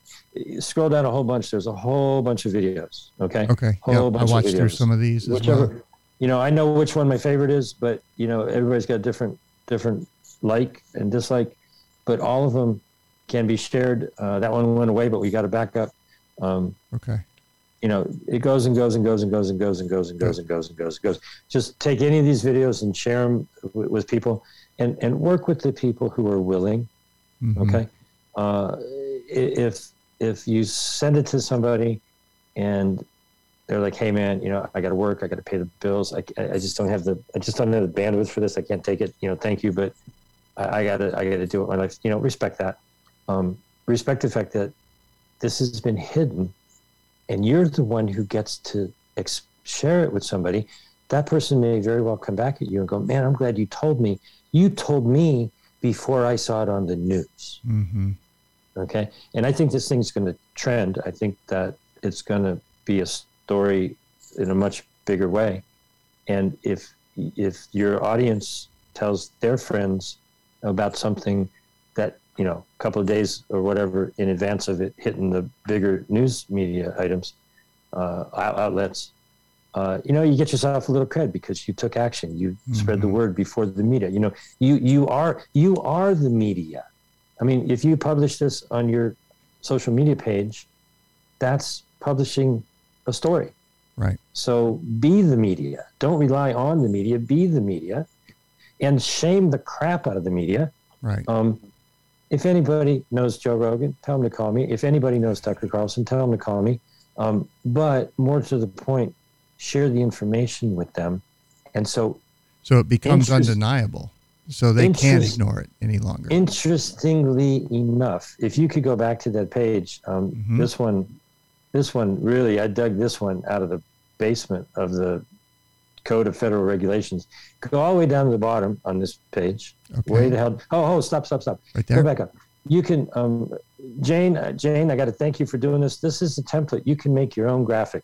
Okay. Um, the, the white part in there is transparent, Mhm. and you can uh, download that image, get an image of yourself. You see my ugly mug. Um, when you lay the green and blue thing over the um, image, it's transparent. You can write whatever it is you want to say, and you can post your own damn graphic. Okay. Okay, but scroll all the way down to the bottom, and now is where I get uh, all the way. Go go way the hell down the bottom. Way way way way way way way way, way down. Way down. It's long. Just just go as far down as you can go. Okay. Oh, you hit it. Those white rectangles. That was the spot. Oh, okay, I'll find them. A little bit up, a little bit up. If you hit the uh, third right white rectangle, third one down. There you go. Um, bet you never heard of this. Miss Prison? All right. No. Uh-uh. Misprision of treason. Um, your audience is going to be mad at me for this because Okay. they are all now obligated by law. if you believe that this is a treasonous plot, you're obligated by law to alert the authorities. I shit you not, okay? It's a real thing. Think about it. You get wind of treason and you keep it a secret. Well, you're kind of then part of the problem. And so, all you listeners, I'm sorry, but you've now you're obligated to not keep this quiet. So give so them, been yeah, give them the option to deny it. I mean, at least they won't have plausible deniability because we've told them about it. And, and and so if you call your congressperson and you go, hey, would you like to get some votes this time around? If you stand up for our sovereignty and you just have a press conference and get credit for breaking this story, uh, we'll we'll look very highly upon you. Um, or would you like us to have your opponent do this? All right. So anybody out there who knows somebody who knows somebody who knows somebody who's running for office, uh, you might want to speak up about this. And if this you tell, if you tell them, they're obligated to speak up about it. Okay. Okay. So absolve yourself of your obligation. Rip off an email to uh, President Biden. Hopefully, a million people. Let him know that the members of his mission to Geneva are maybe trying to commit treason, and he might want to call him back and have a little talk with him. Oh, and- I think he's involved, but Well, you know, you you do your duty. You tell him if he knows and it happens. I'm not saying anybody should be impeached, but see what happens in November. yeah, If if the president knows about an act of treason and allows it to be committed, I think that's a high crime and a misdemeanor, maybe is. a little more but- right? And and so if if the people alert the people, and if the people alert their they're not our leaders, get get rid of that. They're not. If you alert your public servants that you you suspect there might be a plot brewing to give away not just our sovereignty but all the countries in the world, do your do your civic duty, do your patriotic duty, stand up for your country, spread the word. Um, don't let this be hidden anymore, and watch closely to see what our public servants that we've put into office and pay a lot of money to. Watch them very closely to see what they do and what they don't do, and that's what you know. Democracy. We, we don't live in a democracy. We live in a republic. We have representatives who are supposed to speak, you know, for their constituents on a geographic and numerical basis. And so if you don't tell them your opinion, then all the lobbyists will. And so the lobbyists have And- money, but we have numbers. I, you know, I still think they're going to do their thing, but at the same time, they need to be cons- that they should be worried, like that this thing's going to come back to them and there will be consequences. And, and, and you got to think about the reality of it. Okay. If you call up your congressperson's office, you're going to be talking to a fellow citizen that lives in your neighborhood area, mm-hmm. right? You're not, if you get the congressman, I'll, you know, pass out because that's not going to happen. right. you're going to get a staff member. Or even better, you call them after hours and you drop a voicemail in their voicemail system. And then somebody, and unless they just hit delete, delete, delete, delete, delete, somebody's going to pick up that voicemail and have to transcribe it. And when they get message after message after message after message of the same damn thing, you know, hey, there's a treason. As a citizen, that staff member is going to be like, I got to check this out because, you know, maybe I need to get the senator's attention to this. Mhm. And if the senator is bought off or just doesn't care or has a different mindset, that's not who you're talking to. You're talking to your fellow citizen who's working in that congressional office. Realize realize what the audience is. We are the leaders of this country. Our public servants do what we tell them to do, and everybody has it backwards. Oh, please, would you do something for us, kind senator? Well, you know, it's our fault, and we got to change that. Okay. James, I appreciate you uh, sharing this message and coming on with us to walk through all this with us. I hope that uh, people do take action, talk about this.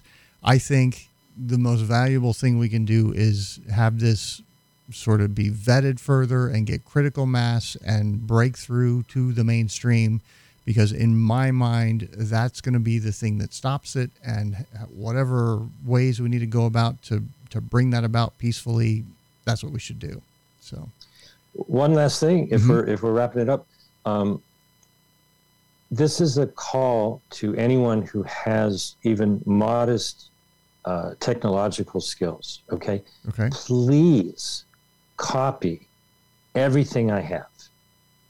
Steal it. Okay. There's a, a book a long time ago. You know, steal this book. Okay. Um, I, I I hope that my Substack articles stay in perpetuity because mm-hmm. it's evidence of a crime.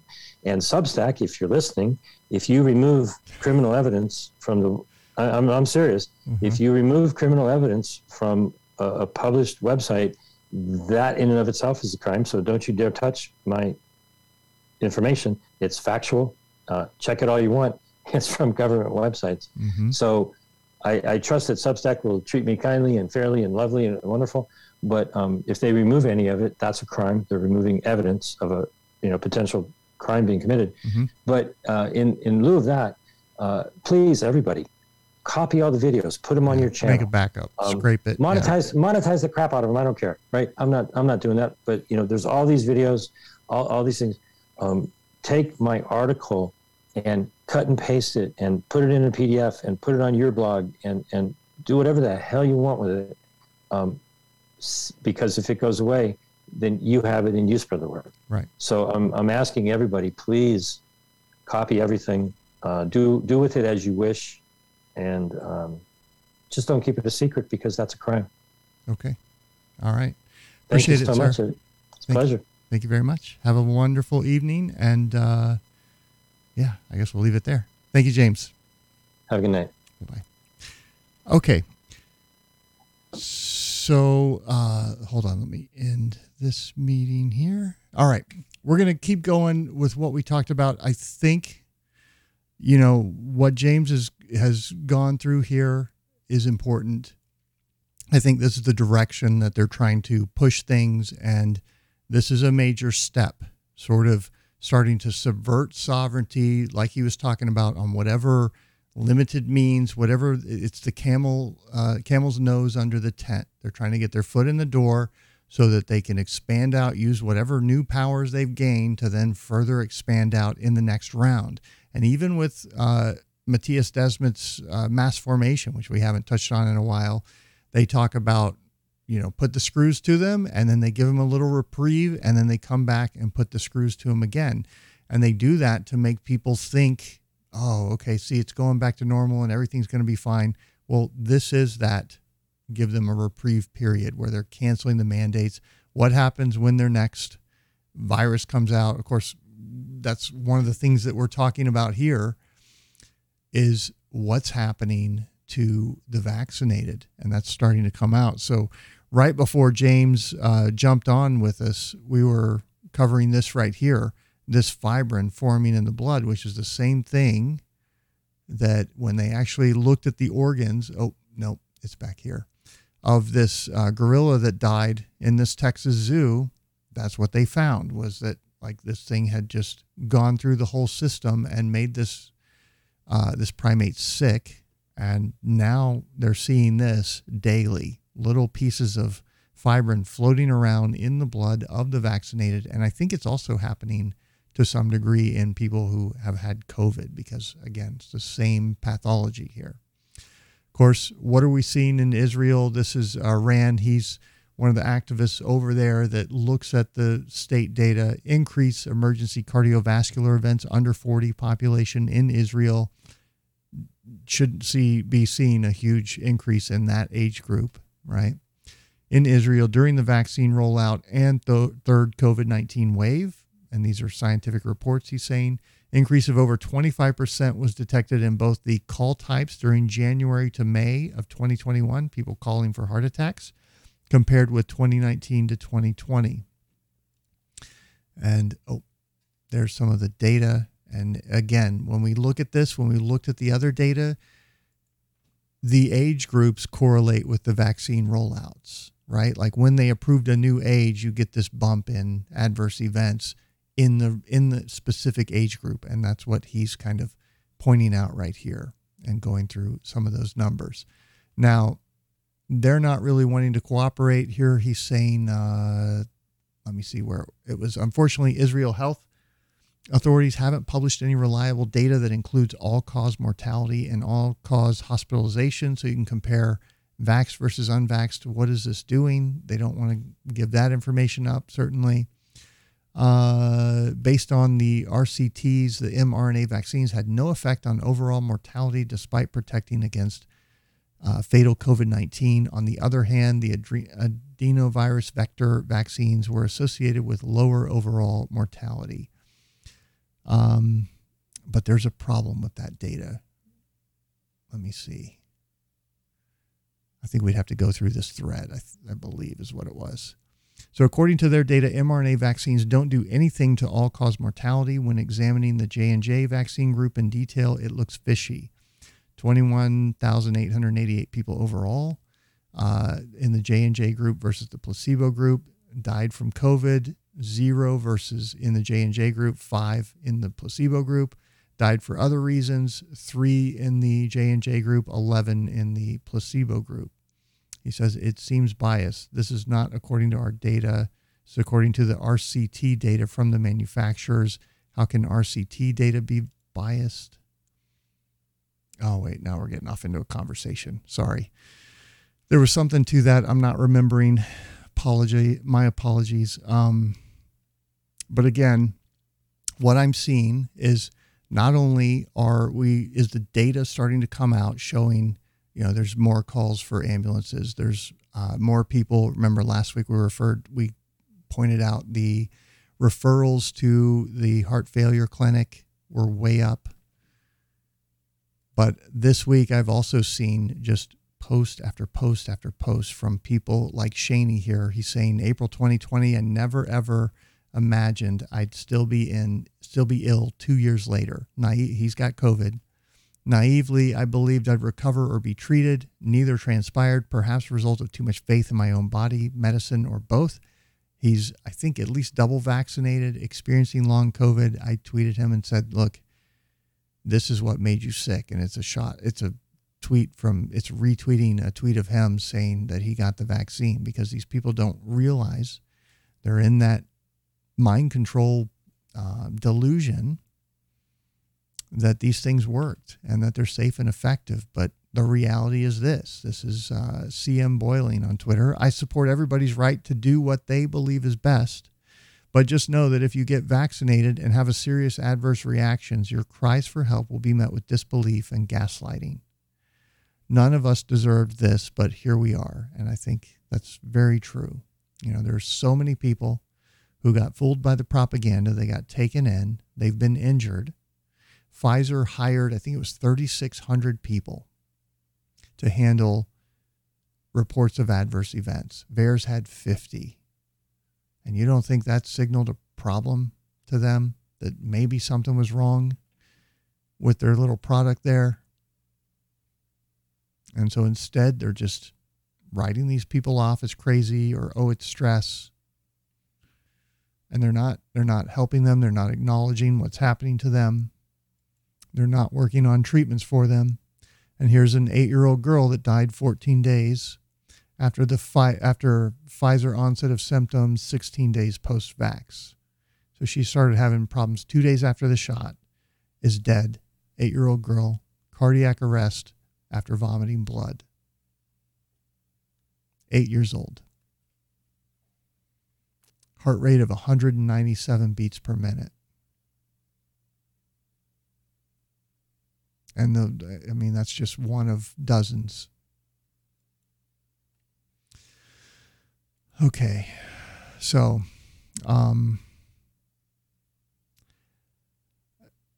yeah, there's a lot of people getting sick from this thing, and it's, I think it's starting to set in.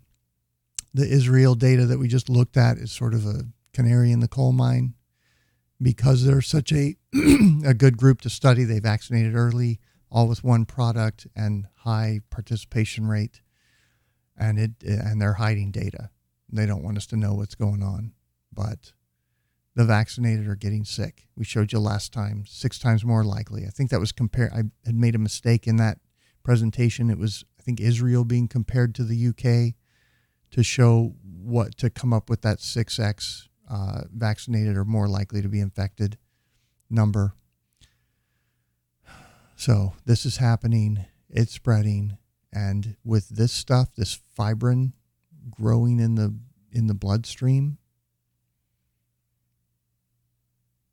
of the people, and like this is a natural way the body is dealing with these spikes floating around, dealing with the, these transfected cells that are pumping out this mRNA. It's converting it into this, and that is circulating around in their blood, and it seems to be a continual process.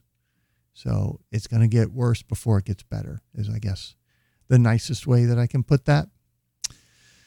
Okay.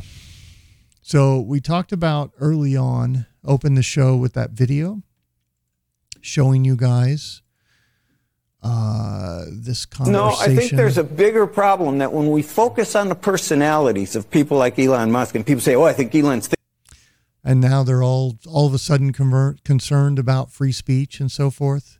Well, the ACLU is also coming out. Human rights groups, including the ACLU and Amnesty International, raise concerns about hate speech on Twitter and the power that Elon Musk, a self described free speech absolutist, would have after his acquisition. They are all coming out against him, trying to shut him down. And again, it's double edged sword.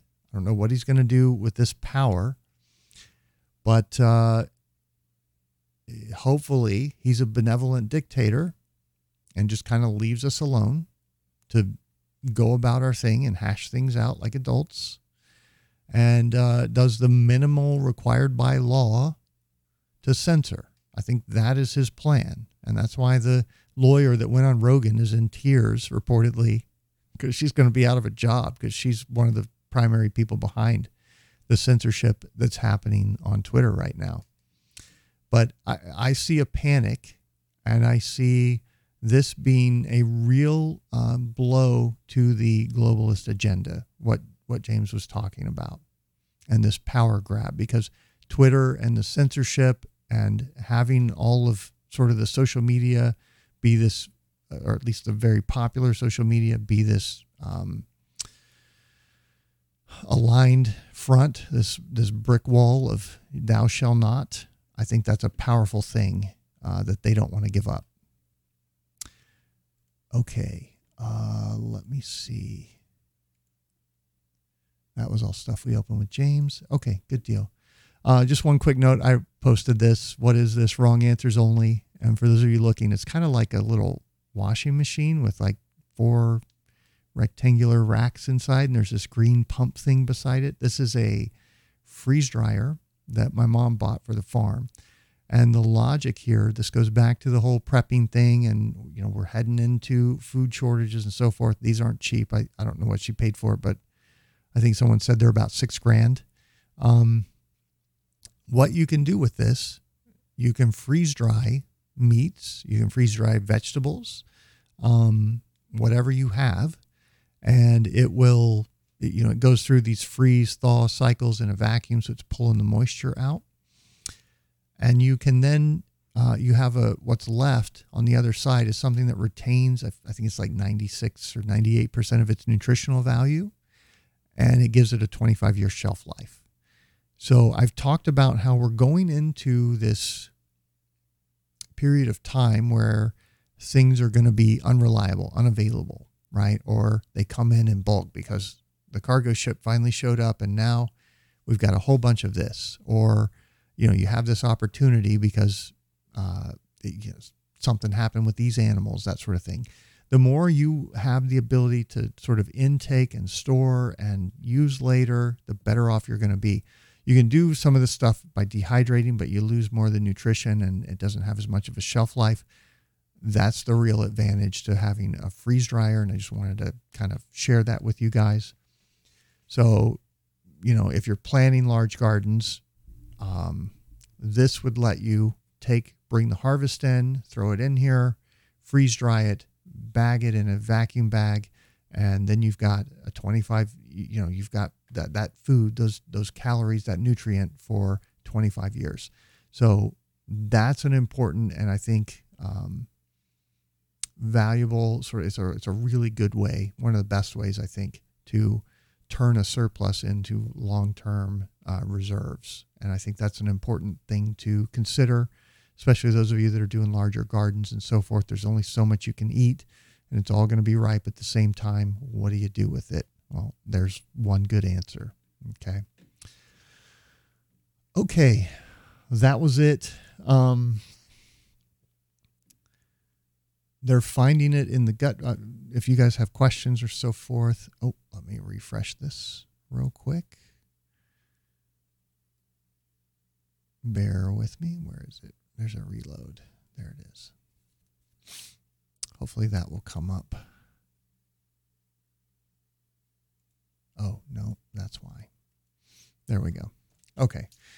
Someone's asking, they're finding it in the gut bacteria. I, I've I saw something from Dr. Fenn where they said she said that they are finding the spike in the bacteria. I'm not clear if she was saying that it's being replicated by the bacteria or just picked up by, and that's why they're finding it in stool samples or something. I, I'm not clear on that, but yeah, it's it's showing up everywhere. The the spike and so forth. Would it, Sam, it would be helpful if you could post pertinent info on your Twitter so we can copy and paste without the noise from James's site. Well, I mean, to each their own. Um, I'm doing this to make you guys aware of it so that you can go on. He set it up really nice to where it's easy to pull little images off that you can repost to social media. If you don't want to do that, that's up to you. Take one of the other options. Call some people, tell them what's happening. I think he's done a good job of really condensing it. Is there any enforcement in this WHO nonsense? Well, so that's what he talks about, and we didn't really get into that, but um, there's like a six month period that the um, the nations are supposed to, I think, go through and make changes to their laws. If they don't do that, what happens? I don't know. But again, I think the important thing to realize here is there are massive power grabs going on at the local level, at the national, state level, at the national level, most places, around most places, right? Not so much Florida and Texas, but even there, Florida has it in their law that they can force vaccinate you. Um, and call making people aware of this agenda, I think, is very important. So there you go. Uh, let me see. Twilight speech. Sam, there's a theory out there that the lockdown in China is part of them not getting the inflation higher and to force increase. I don't know about that. I mean, I it's to I think it's going to trigger more inflation but because it triggers more breakdown and more panic to own, to buy things. And then at the same time, oh yeah, one more thing here. Let me show you this. Uh, right here. We have some cross collateralized debt that could affect both parties. We also have a mm-hmm. lot of debt on there that's not what it seems. Mm-hmm. And the market has started to realize that, at least in terms of the valuation of an ETF. Mm-hmm. But the broader public has no damn clue that a mm-hmm. lot of what's being included in these really high quality mortgage backed securities is not high quality. And it's, a, and it's a replay of what we saw in 2007, 2008. So only now question, it's big. They're talking about the housing market. If you hadn't figured that out yet, it's about to collapse. I think we're at peak housing, or if we haven't passed it already. Bigger. But it's bigger. Yeah, it's blown up, of course. Kick the can down the road, everything's bigger. Mm-hmm. As far as mortgage backed securities go, what does this mean to the average person? What what's the You're risk? fucked. yeah. okay. Doesn't matter what if you have a mortgage, if you don't have a mortgage, we mm-hmm. remember 2008. Only now it's bigger. Yep. Now, technically, it doesn't have to be bigger because if uh, we have, I have no idea how big the derivatives market is. If you've seen the Big Short, uh, CDOs, synthetic CDOs, let's hope to God that entire market has shrunk since then. But the Big Short also ends with a so-called bespoke tranche opportunity, which is just another name for a CDO, and that was 2015. Right. I have no faith that they've fixed anything. Uh-uh. Considering that it's so easy for me to find out that they haven't fixed anything. It's already happened. I'm not even making a prediction. You can see the line on the freaking chart go down. Look at this. This uh-huh. is 2007. This is Lehman Brothers. We are here. And it's not just that we're here, this is a speedy decline. goldandsilverpros.com that put that video out.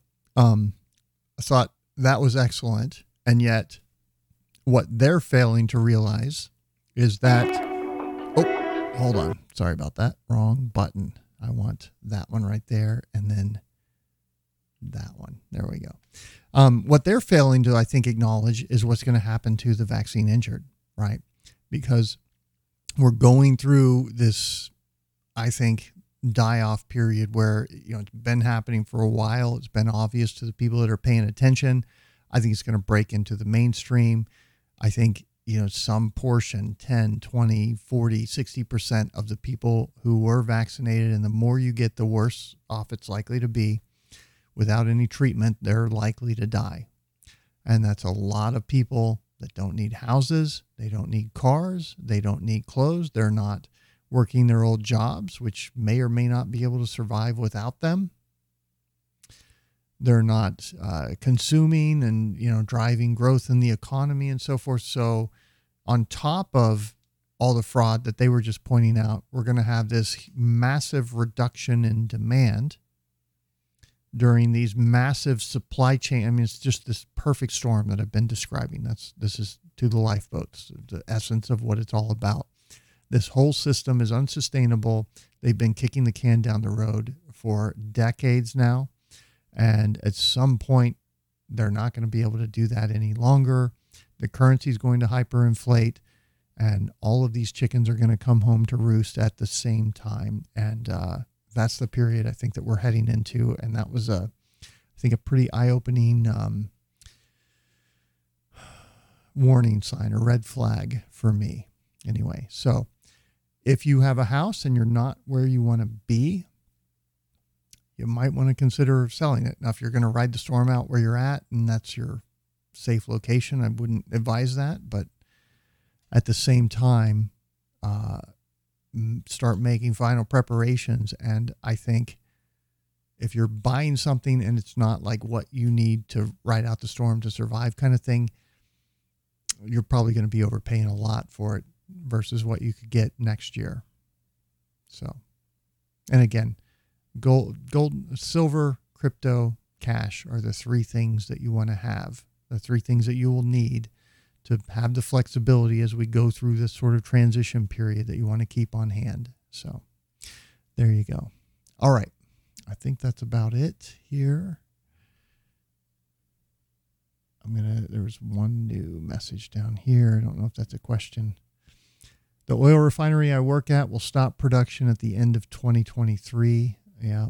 Well, now is that part of a is that a reduction in Oh, that's a refinery. Wow.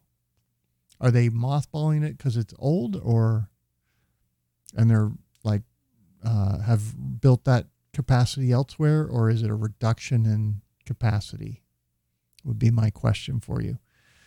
Uh, good news from the White House correspondent dinner. Biden said in the 2000 in the room were vaxxed and boosted. That's a good start. so if you don't know what that is, that's the uh, meeting where the president goes and gets roasted by the press, supposedly. But anyway. All right, guys, that's in Houston. Interesting. That refinery that's shutting down. Interesting. It could be also regulations that are forcing them out because there's that aspect to it. Uh, yeah, it's old and they tried to sell. Okay.